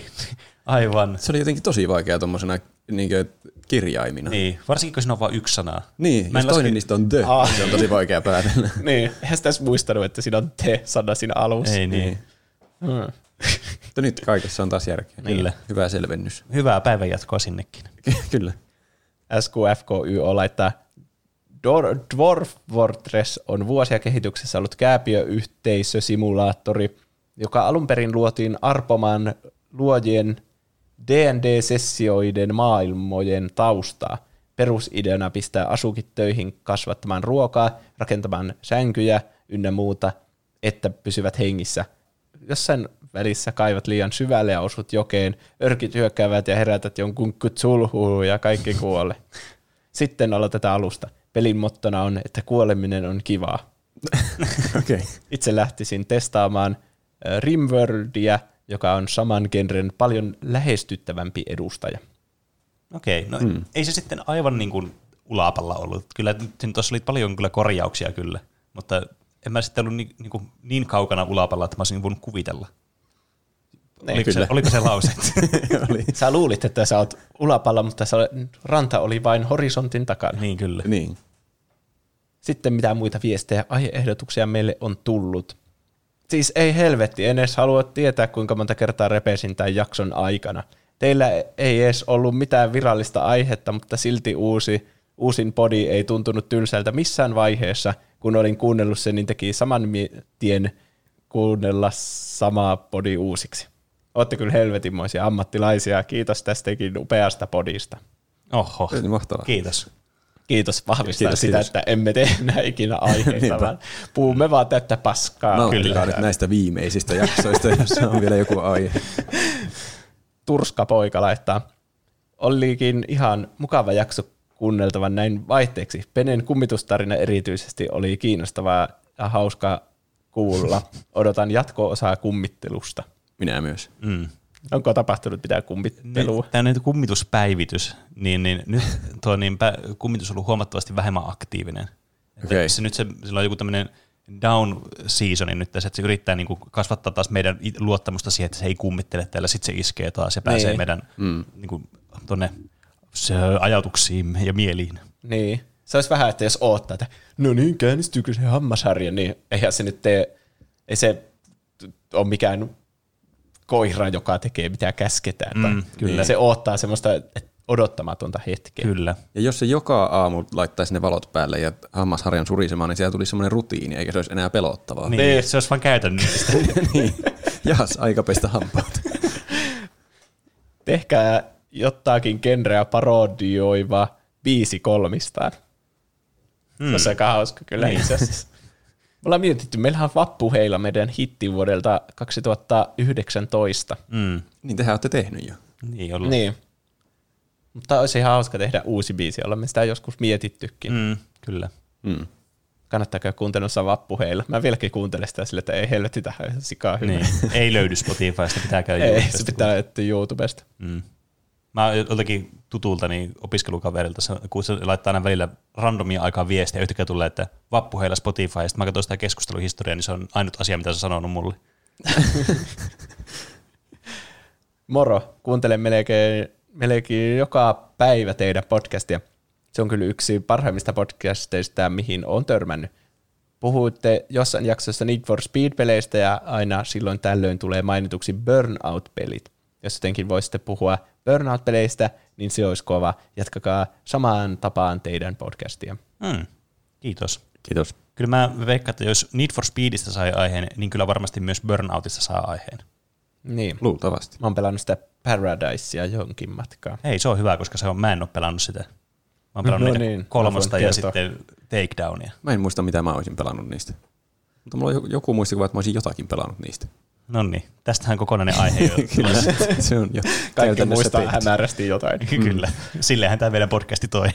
Täydellistä mutuilua. Mm. Kun mietitte sitä digitaalista tuotetta, niin voisitte tehdä kymmenen jakson CD-paketteja, että voi kuunnella vielä tuplahyppiä, kun sitä ei enää saa muualta. Siinä Ai ois. Miten olisi ka- C-kasetilta Niin. Niinpä. tai vinyyliltä? Kuuntele tuplahyppyä vinyyliltä. Miettikää, miten siistejä me Niin, oltaisiin. sillä saisi mm. kokonaisen kirjahyllyn täyteen niitä vinyylejä. Niin. Yksi jakso olisi aina yksi levy. Niin jo. Meidän pitäisi vaan aina pyytää uusi kuvitus jokaiseen. Mutta sitten ne on semmoisia keräilykappaleita kanssa. Mm. Niin jo. Jokaiseen Kerran levyyn kaikki. eri kuvitus. Niin. Sitten ne on kaikki semmoisia niin uniikin kappaleen hintaisia. Niin, miettikää, meillä olisi nyttenkin mitä 60 kohta noita, vai paljon niitä, ei, ei, ei 60, kun 10. mitä mä Niin, jos on kymmenen jakson Niin. pakettein. Niin. Mulla meni jotenkin ihan ajatus solmuun tossa. Niin. Mutta aika hauska idea, koska kyllä. Säi, säilyä tämmöinen kulttuuriteko, että säilytään tämä meidän podcasti niin kuin maailmanlopun ajoillekin. Niin. Niin. Niin kuin me säilyttiin Club Penguin. Niin. Mm. Mitkä teidän setupit on? Itsellä näytöohjaaminen RTX 2080 ja näyttöönä yksi äh, äh, 1440p166 hotset, hotset näyttö ja yksi 9080p 166 hotset näyttö. Sä, sä kerrot nuo tollaisella tavalla, että niitä ei saa mitään selvää, mitä sä yrität sanoa. Mutta tämä kuulostaa mun mielestä vaan tämmöiseltä flexaukselta kyllä nyt. Niin mustakin. Hirveänä hotset enemmän kuin, enemmän kuin niissä uusissa konsoleissa. Se oli tommonen, niin että mitä sulle kuuluu, että sitten se kysyy takaisin, että no mitä sulle kuuluu, ja sitten voi kertoa jonkun hyvän tarinan. mutta Voitin lotossa kaksi se, miljoonaa. niin, se ei edes odottanut sitä takaisin kysymystä, vaan kertoi suoraan. Niin kyllä. Konsoleita on Switch, PS5 ja Oi, Xbox no niin. sieltä se tuli. En vastaa kysymyksiäsi. Niin flexan, että paita repeää. Mm. Niin. Mulla oli se 2060 se näytönohjaaja. Mm. En muista muita statseja. Mulla on 1080p näyttö aina. Lopeta noiden yksittäisten numeroiden sanominen tolla tavalla, se on häiritsevää. Seuraaja numero 500 kiittää kuluneesta vuodesta. Tässä puhutaan siis Instagramista. Se tuli 500 täyteen nyt. Oho. Oho, Siis tarkoitatko, että meillä on 500 seuraajaa Instagramissa? On enemmän nyt. onneksi olkoon me. Hyvä kiitos, me. kiitos. Aivan Seuraajalle uskomaton määrä. 500. Se on varmaan niin kuin Suomen eniten seuraajia Instagramissa. Niin munkin. Mä en ole ainakaan nähnyt ennen, kenelläkään enemmän kuin 500. En minäkään. Mä näinkin. Joku lähetti screenshotin siitä, että se näytti Roni Pekon niin, viestin, että mä haluan, haluan aloittaa beefin sun kanssa. että siinä oli nähty, mutta ei mitään vastausta. Tähän, nyt, nyt tulee miten meni niin kuin omasta mielestä korjaus tuplahyppy-podcastilta. Me ei sanottu, että me, me ei käytetty noita sanoja, että me halutaan aloittaa beefi Roni Pekin kanssa. Vai käytettiinkö? Ei varmastikaan käytetty. Mä en edes tiennyt, että voi lähettää vaan viestin jollekin. Mutta eihän se välttämättä ikinä katso sitä. Mutta siis meillekin siinä- lähetään Niin. viestejä. Totta. Mutta me ei olla semmoisia Roni Päkkejä. niin, totta. Se ei varmaan vastaa ikinä kellekään viesteihin. Niin se vaan kattoo. ne. Niin. Niin. Tai ainakin Pekko nyt kuuluu meistä. Ghostaa vaan. niin. Mä en tiedä, miten, miten tuommoiset niinku internet-beefit yleensä alkaa, mutta En- Mä muistan, tuntuu, että ei ainakaan tällä tavalla. tämä ei ehkä ole se tapa. Työpäivä vierähtää hyvin napit korvilla teidän juttujanne kuunnellen. Erinomaisia peliä ja elokuvasuosituksia. Pitäkää lippu korkeilla, T. Salmari. Kiitos. Kiitos. Kiitos. Ja Murdoch laittaa, kuuntelin tota Tartsan Daft Punk-podcastia ja mieleen juolahti kuningasajatus. Juontajien suosikki karaoke-biisit. Jokainen voi esitellä oman biisinsä ja kertoa, miksi se on hyvä. Ja sitten laulaa sen. Ei missään nimessä. Hirveältä. Tämä on, tämä on semmoinen, mikä voin sanoa suoraan, että ei tule toteutumaan. Et saa tätä aihetta. Me voidaan ensi pikkujouluissa laulaa yhdessä. Vanha holvikirkko. Okei, okay, no se no okei. Ja sitten täällä on muitakin aiheehdotuksia. Muun muassa Moonlight toivoisi sitä norjalaista sarjaa Skamia. Pepsiman toivoo aiheeksi asioita ylä- ja alakoulusta. Aalol toivoo Star Wars-pelejä, spin-offeja, leffoja ja sarjoja. Mm. Joskus se olisi ihan hauska kyllä. Paitsi, että me mm. lyötiin jo lukkoon kaikki, että nyt Star Warsista ollaan puhuttu tarpeeksi. Niin. Silloin joskus yli vuosi sitten. Niin. Ja meistä kukaan ei ottanut oikein perehtyä mihinkään muuhun kuin siihen niin pääsarjaan. Niin. Mä muistan kyllä pelanneeni Star Wars-pelejä joskus Pleikka ykkösellä ja kakkosella. Ah. Niin. Ne vanhat Battlefrontit oli hyviä. Niin. Sitten oli pakannut paljon Lego, niin Lego niitä Star Wars-pelejä. Niin. Mm. Lego-peleistä ollaan kyllä puhuttu. Mm, niin kyllä. Onko nyt se uusi segmentti? Tuplahyppy Paprika Mix. Kyllä, se on nyt virallisesti päätetty se nimi, että se on tuplahyppy Paprika Mix suositukset. tai mä tiedän, suositusosa on vielä, en varmaan tuleeko sitä, mutta tuplahyppy Paprika Mix. Ainakin Se oli- siinä on paprika mix. Niin. Kyllä. Se oli Vaakku 666 keksimä nimi. Hän halusi vielä varmistaa, että me sanotaan se, että se hän keksi. Kyllä, se Hyvin on keksitty. hyvin keksitty. Kiitos tästä Vaaku 666. Minkälaisia suosituksia teillä on tälle viikolle? No, Roope, haluatko sä aloittaa, kun meillä oli aihe tänään? Niin? No minä voin aloittaa. Minä haluan virallisesti nyt suositella, kun Penekin virallisesti suositteli viimeksi, en muista enää mitä, sitä Outer Wildsia. Niin, kyllä. Joo. Niin, semmoista, mistä mä oon puhunut ohimennen ennenkin. Eli Taskmasteria. Aa, kyllä. Sitä sarjaa Kyllä. itsessään. Semmoinen britti-paneelishow, jossa semmoiset yleensä koomikot tekee jotain typeriä tehtäviä. Se on, se on hyvä ohjelma, kannattaa katsoa. Hmm. Siitä on jotakin, siinä on kymmenes kausi nyt vissiin menossa. Oho. Ja tämä kymmenes kausi on mun mielestä YouTubessa. Ne on laittanut sinne niitä jaksoja. Oho. Okei, eli siinä on hyvä lähestymiskohta kanssa tälle sarjalle. Siis saatavuuden kannalta kyllä, mutta mä en tiedä, onko tämä, mä oon kattonut yhden jakson sitä, ja siinä on jotenkin outo meno, koska siellä ei ole yleisöä, koska pandemia Aa, ja kaikki. Aivan. Niissä aikaisemmissa kausissa, kausilla on yleisö siellä yleisössä katsomassa niiden kanssa niitä videoita, niin, Niin, niin. No kyllä on joo, jotenkin hauskempia vielä. ymmärrän. Siitä on suomalainen versio myös Suurmestari, mikä oli myös ihan hauska, mutta se brittiversio on ylivoimainen ykkönen. Siellä on Ronnie Back siellä suomalaisessa Niin onkin. versiossa. Voi niin, ei. niin onkin. Ja muistaakseni se oli todella huono kaikissa niissä tehtävissä. Niin. Niin. Tuo ei ollut edes semmoinen niin, että Beef. ilkeily beefin vuoksi, vaan mä muistelen, että se oli rehellisesti monesti viimeisenä. Yritätkö sä Roope sanoa, että Ronnie Back on surkea tekemään tehtäviä? No, no siis sitä mä yritän olla sanomatta. mutta Mutta toisaalta minä ja sitä. siinä meidän omassa Taskmasterissa minä ja Pene oltiin siellä listojen kärjessä. Niin. Ja Ronnie Back on huonoin niistä, niin. Niin. sen omassa Taskmasterin porukasta. totta, te olette virallisesti parempia Taskmasteroja kuin Ronnie Back. Yes. Take that. Kyllä. Mitä, mitä ö, ö, Juuso suosittelee? Mä suosittelen The Game Awardsia, joka Aa. tulee nyt tässä viikon aikana. Itse asiassa perjantain ja, onko se torstain ja perjantain välisenä yönä kello 1.00 yöllä. Mm, todella hy- hyvää Suomi-aikaa. Kaikki ja valvokaa koko yö silloin, niin näette The Game Awardsin. Mm. Tai katsokaa se jälkinauhoituksena, Niin, koska kyllä. se on ollut perinteenä myös, että siitä tehdään aihe sitten seuraavaksi. Mm, kyllä, voitte odottaa sitä. Haluaisitko Pene suositella tässä välissä? Täällä on kaksi kuuntelijoilta tullutta No, suositusta myös mä, tähän. mä suosittelen tähän väliin. Eli mun Paprika Mix-suositus tälle viikolle on artisti, nimittäin Richard Cheese and the Lounge Against the Machine. Onko tämä niitä biisejä, mitä me kuunneltiin siellä mökkireissulla? Äh, kyllä. Eli Richard Cheese on siis tämän tämmöisen äh, bändin keulahahmo, joka siis nämä esittää tämmöistä Vegas-tyylistä longe-musiikkia, tämmöistä jatsahtavaa, tosi hyvin sopii jouluun. Mutta tämä twisti tässä on, että ne tekee niin kuin muiden artistien kappaleista omia sove- sovituksia, ja ne on monesti vielä semmoisia biisejä, mitkä on niin kuin todella hienosti muistettavia, niin kuin vaikka Disturbedin Down with the Sickness esimerkiksi. Tai vaikka nyt viimeisimpänä, uusimpana biisinä tullut tästä Wet Ass Pussysta, tästä Wapista on tullut uusi versio. Se on kyllä hyvin jouluista musiikkia. Kyllä, niin On. siis tämä on aivan ehdoton iso niin kuin paprikasuositus. Aivan Se siis on- kerrassaan loistava. Se on niin kuin Michael Bublé. Niin, kyllä. Michael Bublé, joka soittaa kaikkea kummallista häröä musiikkia.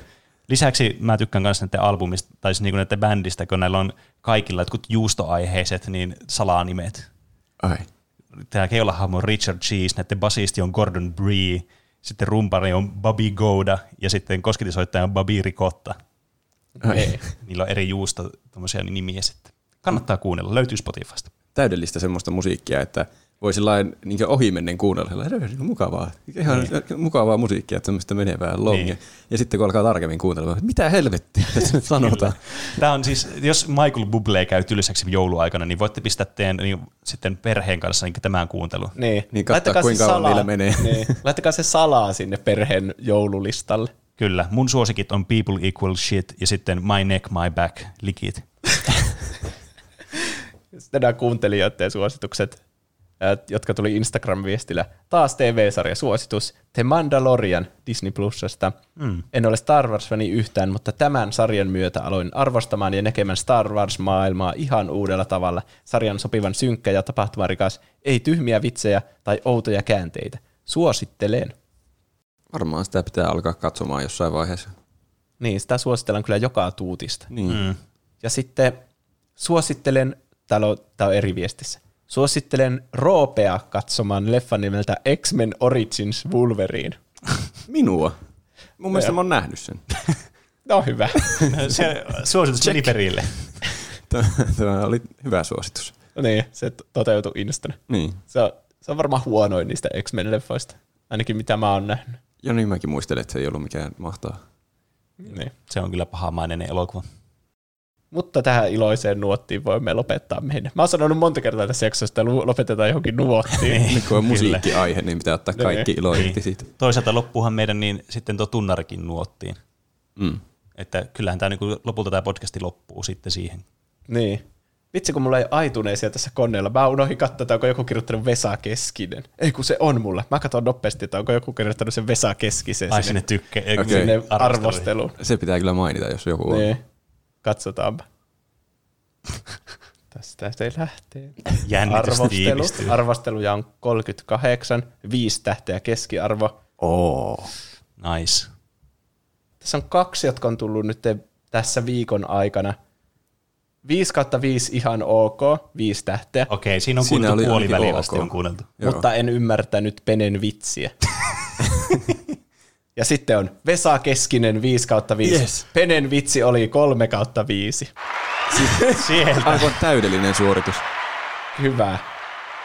Juuri tämmöisiä. Tuo, tuo eka oli, tässä lukee näköjään nimikin, Santeri MMltä, ja tuo toka arvostelu oli Lolli Pepa Lollilta. Nonni. Että kiitos sieltä, jatkakaa näitä viisi tähden arvosteluja iTunesissa. Mm. Mikä on seuraava, mikä pitää seuraavana kirjoittaa sinne?